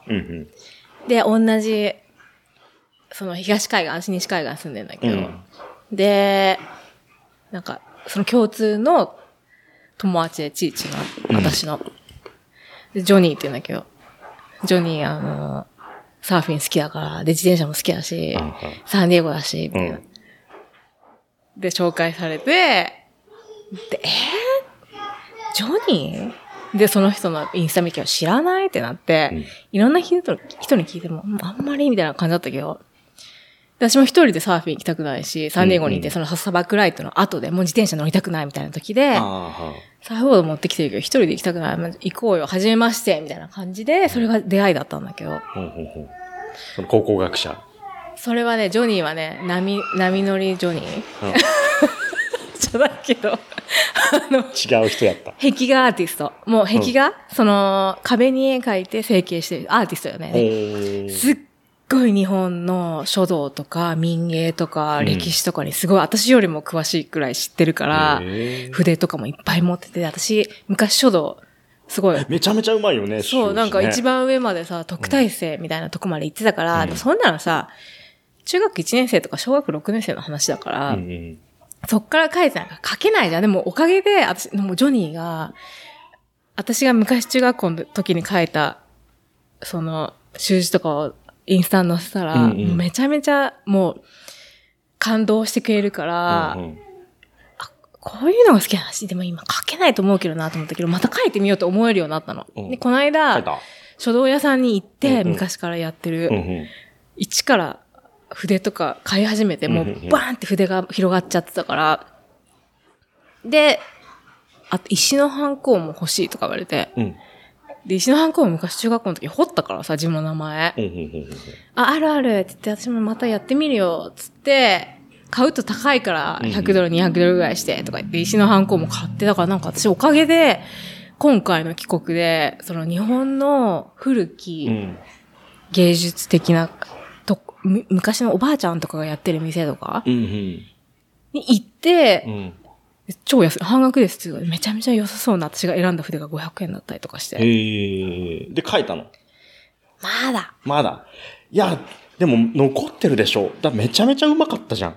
自分でも自信あったけど、うん。何回か書いてさ、思い出すんじゃない？ね入ってる。と思うよ、この辺に。そう、また練習したいなと思えたのが、うんあと、精神統一できるじゃん、習字って。うん。なったことある？なったことあるよ。下手だったけどね。でも、あれでもさ、すごいじゃん。あれって小学生がさ、うん先生お願いしますとか言ってさ、うん畳の上でさ、もう礼儀とか習ったよね、書道クラスで。どうだからね。そう、だから私思い出して先生に教えてもらったこととか。小学ほんと1年生、2年生で落ち着きがない時によくそうやって書道室って騒げないし、うんうん。あと順番待ちで先生のあの達筆なシュインクのさ、うんうん。そう。あのー花丸、うん一重丸、二重丸、花丸すご。く伸びるし、あの、朱色のインクね。すごくない？うん。そうだよね。思い出しちゃった。昔は、その型にはめて、こうやって綺麗に書くっていう型にはめることを修練しては、いったわけじゃん。で今さ、その型から外れることを覚えたさ、リエボーがもう一回その型をトレースしようと思うと、どうなるんだろうね。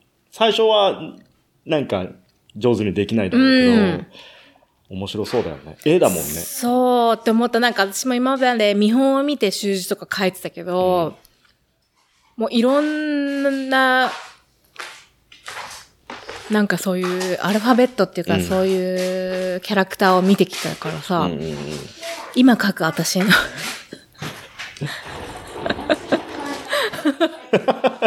いや、でもそれは一発じゃねえと思う。そう、だから今最近なんかいいなって思ってる人がアーティストだから、影響されてる。シャシャシャシャ、クシャクシャ、ぽい、違う、シャシャシャ、クシャクシャ、ぽい、違う、つって。シャシャ、ぽい、つって。そう、漫画家みたいな。ね。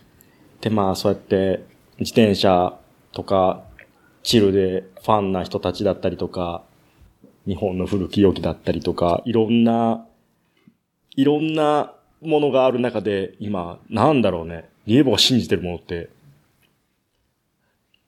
ある？考えたことある？一つには絞れないけどね。だよね。うん。でもなんか、うんまあだんだん自分が、うん、なんだろう、もう、た最近は、クオリティとか、あとなんだろう、由来とか、その、自然とか、もうそういう風になってきちゃうよね。わかる？わかる。言いたいことわかる。うん。すごい困ってるのがわかる。うん。でも本当にそうだもん。やっぱ、自分で、あ、経験だ。自分が感じないと、私わかんない良さが。ああ、自分の人に経験をも会ってみないとわんかんないで。さっきのアンドリューの話じゃないけど、Tinder じゃないけど、もう、私はトライしたって、みんなにそれはすごいって言われる。うんうん。Tinder、私もトライした。アンドリュー、私もずっとアドベンチャーパートナー欲しかったから、3、4年彼氏いなかったけど、うん。彼氏になってみた。アンドリューの彼女になってみた、みたいな。そうだね。とにとにかく経験？常に経験、常に学ぶみたいな。ああ、常に経験、いいですね。そう。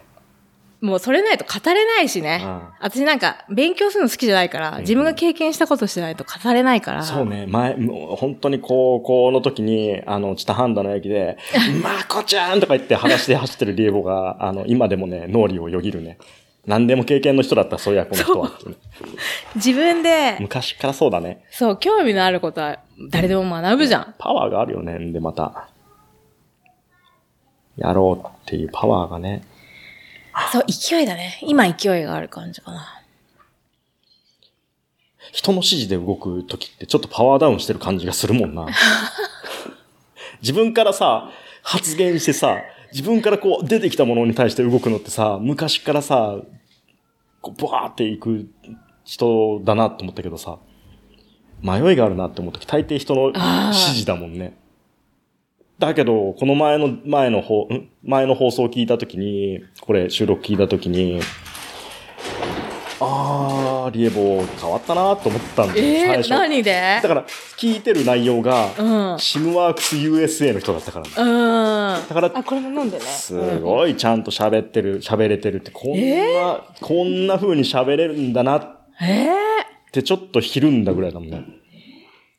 だから、あ、やっぱその向こうでさ、代表になってさ、ああ、頑張ったんだろうな、頑張ってんだろうなっていうのがね、おじさんちょっとか、ちょっと涙流しそう。マジでありがとう。でもこれって人を雇ったからだと思う。うん今、二人雇ってるからね。私、田中さんが30人雇ってるの本当にすごいなっていつも言ってんだけど、もうね最初まず一人目のスティーブンが優秀、優等生だったって。だからよかった。うんパーティー、むか元ヤンキー、元パーティー好きの優等生いるじゃん、頭がいい。文学的な。ああ、もう信頼感しかないね。そう。で、私のマネージャーなの。私すぐ忘れるからさ。うんうんうんいっぱいやらなきゃいけないことがありすぎて。で、それで、スティーブンは、なんか、私を幸せにしたいっていつも言ってくれるのね。うんうん従業員がだよ。最高だね。で、それで、リエがハッピーなら、つって、なんかそう、私の、こう、右手左手になってくれるみたいな感じになってて、で私文章を書くの好きだけど時間かかるから、で、英語だしさ、でそこをスティーブンがやっぱ書いてくれたりとか、で、マウンテンバイク好きだから、私より乗れるから、引っ張っててくれたり、でもそこでわかるじゃん。待っててくれる人、待っててくれない人。いいけど私一人で乗るの好きだから、あまりにもバーって行かれるのと、やっぱり友達でもさ、今日、一緒に楽しもうよ、みたいな友達いるじゃん。いっぱいって行っちゃう人と。早えよっていうね。そう。でも大体みんなそういうので私、見ちゃう時もあるかいやらー、それね、今、聞いてて、めちゃくちゃいい例え。カンパニーライドですよ。うん。カンパニーライド、友達ともある。ううんん。友達との、そのチル的具合、バイブスを。うん、その自転車に一緒に乗ろう。それは、えっ、と、チル、ポタリングだったりとか、マウンテンバイクにしろ、やっぱその体力、技術の差がありますと。じゃあ、その、あつその日集まった日で何をエンジョイを第一優先するかっていう中で、あマウンテンバイクは、より、その、克服すべき困難が多いから、スキルが求められるから、より待たないといけないよね。街中ポタリングとか、ロングライドをアスファルトでするよりか。そう。バーって根っこを登るのもさ、ああ降りる人とさ、うん行く人と全然違うじゃん。うん速さがそれで、どういう雰囲気で、その、なんだろう、引率者が待ってくれるか。まあ、あとはその周り、一緒に走ってる人たちがどういうグループ間でその日一緒に山、自転車で入ってくれるかって。あーそこ、そこでいろいろ分かれるよねっていう話だよね。そあう。で、プラス、遠征もあるからさ、例えばシマークス展示会に出すナーブスに行ったりするし、あと、ポップアップをよくしてたから、ポップアップショップとか行って、その有力ディーラー LA とかの、そこに行って、流しそうめんとかやってた話。あで、そこで、私は、あの、接待っていうのかな。まあ、ソーシャライズ、あの、接客？うん。自転車のことをあんまり聞かれたくないから、その流しそうめんとかビーガン寿司とかやる理由はシマークスのポップアップで。はい。私学んでるけど、自分で乗って自分の作ってる自転車のパーツ、うん乗りながら学んでるけど、やっぱり自分の乗ったことないのはそこまで語れなくて、逆にオタクな人から自転車のシマークスのパーツとか質問されても、なんて答えていいのかわかんないから、それをね、紛らわすためにっていうかだけど、まあ人のはアテンションをもらうためにだけど、ビーガンだったら誰でも食べれるじゃん。ビーガンでも、アメリカ、なんか肉食べる人両方食べれるから、ビーガン寿司だしベルリンで学んだからさ。それで、いつもフリーで出します。ビーガン寿司シマークスポップアップショップって言うとみんな、ビーガン寿司食べたい人が、自転車に興味ない人とかも来るわけよ、あ。イベントに。なるほどね。で、女の人が結構来るのね。うんなんか、日本人がビーガン流しそうめんみたいな。コロナの前だけはね。はい。で、それで、すごい印象をつけれるわけ、お客さんに。はあ流しそうめん楽しかったってすごい、竹も自分たちで割ってさ、取ってきた竹を。で日本人ですら、流しそうめん体験できてる人、体験できてる人いるからね。そう。で、私も体験したことなかったから、日本で。いきなり、LA でいきなり始めて、LA で実践。そうは。で、浴衣着て、で、シマークスポップアップ土日、ゴールデンサドルサイクリー。い。うん。今なんかそのシマークスのお客さんとかみんなそこのお客さんが多いから、一番、うちらのアメリカの、っていうか世界のお客さんで一番有力な最優秀ディーラーみたいなところでやらせてもらって、ですごい、本当にカリフォルニア私、地元だっていうか、セカンドホームだなと思うのは、私に対して、私、その、ゴールデンサドルはディーラーなんだけど、うん。お客さんなんだけど、その、ゴールデンサドルのお客さんに、リエ、お帰りとか言われるんだよね。ウェルカムバックとか、もうそれがすごい嬉しくて、でなんでさ、で、その友達とか、LA の友達も、なんか私全然シマークスなのにみんななんか、みんなにお帰りとか言って言われて、このコロナの時とか、とか言ってうん、最近もね。それはやっぱみんな帰るのこと好きだよ、とか、好きだからだよ、つって、その、ゴールデンサドルのオーナーが帰るって言うんだけど、帰るのお客さんがみんな帰るのこと好きだから、そういうコミュニティだから、うん。帰るの、あの、友達だから、帰るの好きな人だから、それお客さんもみんな受け入れてくれるよ、つってもうみんなね、超私をいつもウェルカムバックしてくれて、お帰りお帰り、つってなんか、うん。なかなかね、うん、ないよね、そういう風に受け入れてくれるとこ。ないね。そう。ハンダはでも、あれだよね。窓開けて、ね。そうハンダだから。そう、ハンドだからみたいな。お帰りみたいな。ああ、リエボーね、いたね、みたいな感じで。帰そうってきたって聞いたよ、みたいな感じで、その辺の交差点で、なんかね、廊下と出会うっていうね。そう。だからやっぱ、お帰りな場所がでも、増えたね。あだからやっぱりそうやって、お寿司作れることとかも、あ。うん。ある意味、スキルで、私が学んだベルリンで、うんはい。ビーガン寿司作れるようになって、なんか、それによって、別に自転車のパーツの説明しなくてもいいし、みたいな。とりあえず私、寿司作ってるので忙しいから、みたいな。ああ、いや、まあ、こう、そこの理由は、細かいディティールは、もう、ちょっと今日喋るのは省きますけど、本当にね。うん。今、リエボーがやれないって言ってこことは、多くの自転車愛好家は、まあ、できることだから。逆に、リエボーが多くの自転車愛好家ができないことをやってると僕は思ってますんで。ありがとうございます。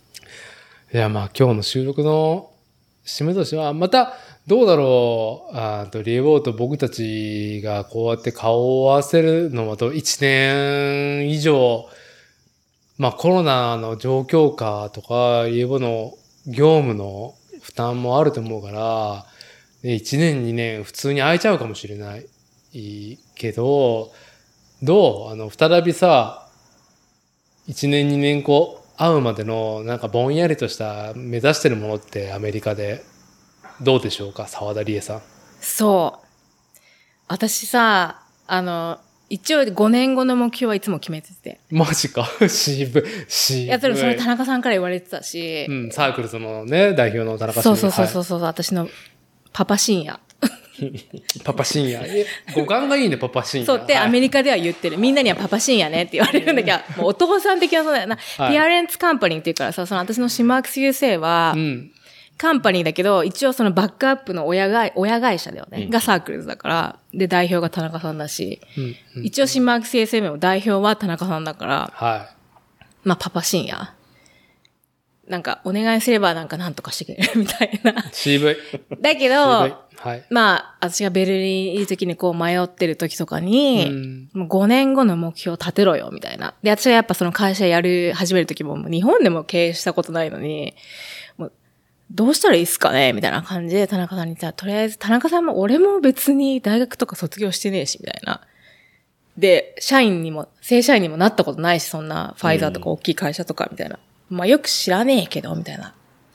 5年後の自分でやりたいイメージを、とりあえず描けと。で、私もそれは昔からやってたから、まだそのメモ帳とかもあるけど、昔の箇条書きで1ヶ月に1回ぐらい自分の5年後やりたいことを箇条書きで書いてたんだけど、やっぱり私の一番やり、同じこと、毎月書いてる私の5年後やりたいことは、カリフォルニアに移住したいって書いてあって、もう、うん。うん10年前から、5年前から、もう毎月私、新月になるとやるんだけど、それを。あ、ムーンのやつですね聞いたことあるはい儀式。でも本当そうだよ。新月って新しくスタートするうん。日だから、うんその自分が満月までにこの1ヶ月、何を成し遂げようっていう、 to do リストみたいな感じもあるわけよ。なんか私が一番、その10個ぐらい項目を書くといいって言われてて、新月に。自分のななりたいイマジネーションやりたいこと、ポジティブなことね。で、まず、自分がリーダーシップを取れるようになりたいって書いたりする時もあるわけよ。私リーダーシップがないから、従業員雇っちゃった。だけど私リーダーシップ取れないから、リ私はリーダーシップを取れる人間になりますって書いたりする時もあったり、私はカリフォルニア移住しますって毎月書いてた。それをもう5移住は年前から。叶う。いやー、クソいい話だね。もう、30代後半、40代前半の管理職に聞かせたい。今リーダーシップって言った時もこの辺まで三国志の話したくてだって私リーダーシップなんか取れないからどうやって取っていいのかわいや、いかんないけど。いんですよ。はい取れないからね。うんはい。いや、いや、まあ、そういう、そういう、この辺まで出てる。もう、要は自分に課してる5カ年計画があり、それをいかにアメリカ、自分が夢、まあそこで住まい、働こうと思ったところ、そこで、まあ、自分の自己実現、5カ年計画できるかっていうのが、まあとりあえずリーボーンの目標だと。そう、やっぱりライフスタイルを、仕事を楽しみながら充実させないと、やっぱ、仕事が金儲けじゃん。だから私サラリーマンじゃないから、勝手にお金が出てくるわけじゃないから、売り上げを立てないと、私が雇ってる大好きなスティーブンにも給料が払えなくなっちゃうから、で、もう一人、その BMX のラボンとかも雇ったんだけど、もう今二人雇ってるから、彼らに、あの、貧しい、なんか安い賃金は出さないように。これ、それもクリス・キングから学んでて。もう彼らに最適な環境、B コープまで行かないけど、その、あの、シマークスで働いてる誇りっていうかさ、なんかその、シマークスで働きたいからって思わせたいから、私は絶対に、こんなこと言えないけど、あまた、うん、自分がそう信じてるやり方っていうか、こう、うん絶対に怒らないようにしてる。なんか、ぶち切れないようにはしてるね。頑張ってね、私、怒られる時もあるけど、これは彼らのやり方だと思って、どうやったら直してくれんだろうみたいな。あまあ、あの、す人それぞれのスタイルを尊重しつつ怒りたい時もあるけどね。チームでうん。ミッションをいかにそのチームでこなしていけるかっていうね。そう。だからやっぱ私が怒られるのが嫌だったから、怒られない環境で、まあ伸ばすか、みたいな。やばいです。これが、星さん、怒られ沢田、沢田理恵さんからこんな言葉をね、聞くなんて、うんもうそれだけでちょっとね、なんかね、なんか、類線緩みがちそうになりだね、本当はいに。難しいよ、人を雇うのって。そう。そう。給料払わなきゃいけないからあね。のーじゃあ、締めの言葉で、僕からは、ちょっと今日の収録は途中ね、うちのね、あの、家族、あの、うちの子をね、ちょっとあやしながらのですね、ちょっと途中、あの、退場しながらの収録で申し訳なかったんですけども、もう全然いいリエボーの、いい風の話聞けたなっていうので、最後今日の収録の総括を、まこちさんに任して、俺か。いやー、世界をね、股にかけるリエさんをこうまとめるなんてできないですよ全ね。然、だけど、多分住んでるだけだから。でもやっぱね、変わってないよ、昔から。あ根本的なところはね、ずーっと変わってないなと。でも、そのままずっとやっていくと、ああ、そうやってすごい人にいっぱい会えて、20分で行ける極上トレイルも乗ってってさ、嘘みたいなね、世界のところも行けるんだなと思って、こう、ね。そう、人との出会いだよね。出会い。出会い、そうだね、出会い、出会いの多い人だよね。じゃあ、あの、この収録、日本人の人が聞いてるのが圧倒的に多いと思うんで、まあさ、すいません何何も、何もね、リエボーは今、その、ね、安定、成功、まあ、勝ち抜きなんかはしてないとは思うけど、だから聞いてる、ね、この最後まで聞いてくれた日本人の方に、特に女性に、なんかちょっと、あの、沢田理恵さんから一言なんかありますか？まあ、自転車愛好家とか抜きにして。そう。よく私がその女の子のアメリカ人の友達にも言ってんだけど、うん。もう本当に、そのまあ、ステイポジティブ。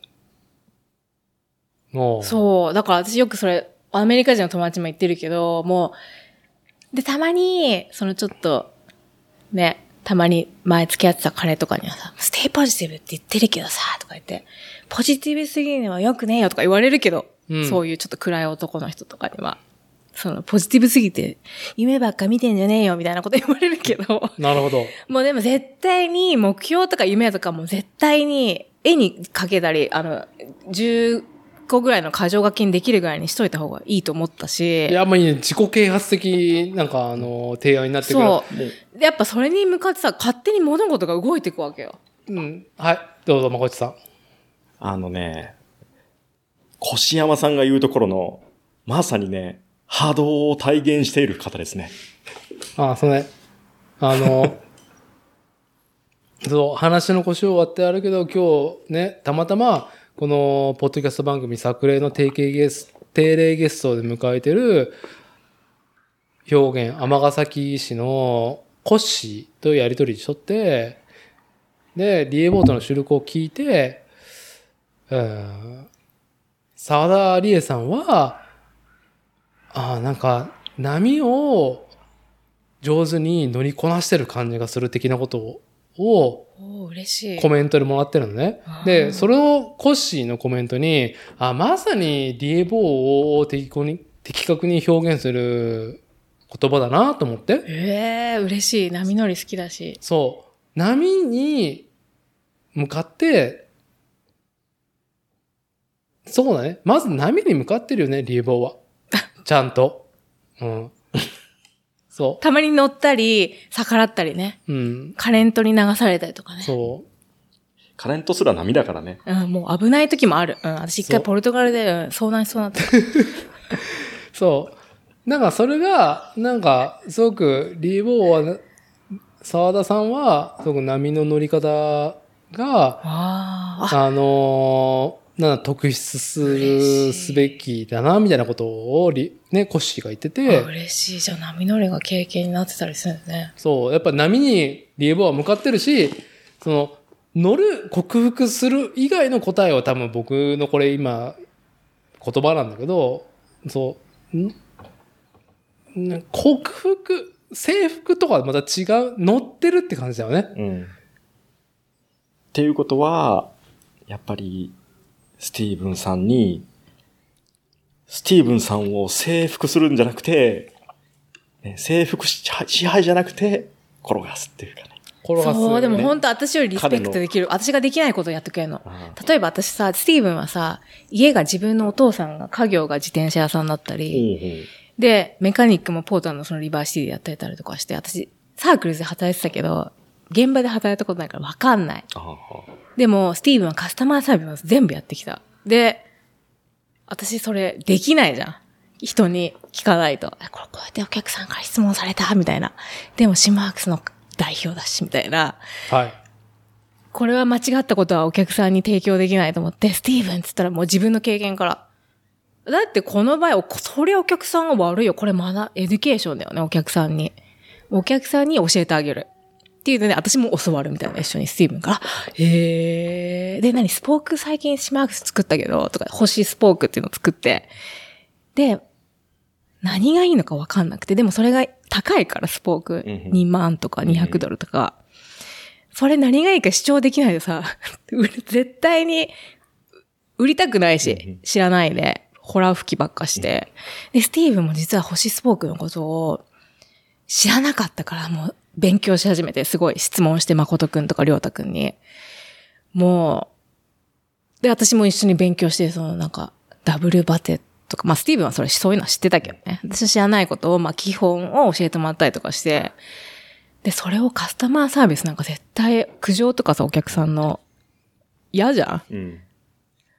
俺エンジョイしてるからって言われたから、ああ、じゃあもう、全部お願いします。もうここまで三国志が出てきてる、また。えー、何三国志見たことない。じゃあ今から三国志の話が続くと、えーしたいちょっとしてほしいしてほしい収録終わってからになりますけど、本当にね、じゃあまあとりあえず、か。とりあえず、うんここまで出てるもん。あしてほのしい。知らないもん、三国志とか。いやー耐えすぎて死ぬ。まあ、まあ、前回、今回とゲストにね、あの、招いたというか、ようやく逆に沢田理恵さんの話をより多くの人に共有できる環境を、今このポッドキャストっていう番組をそう、めちゃめちゃありがとうございます。うん僕たちができたことにうん提供してくれて。逆に光栄に思うわ。あ、本当にありがとう。なんか、なかなか、昨日、りょうたくんにも言われたけど、あ、そうだったんだって話、りょうたくんは私と出会ってからのことしか知らないから、そう。そう、あ、その前の話をした時に、えー、ってなって、あ、それは知らなかったって言って、あんまりそういうの出さないよねって言われて、え、出してるつもりだったんだけど、じゃあじゃあじゃあだから話がちょっと、その、話が長いんではなく、話すべき、その、要素とかが、沢田理恵さんは多すぎるんで、本当に。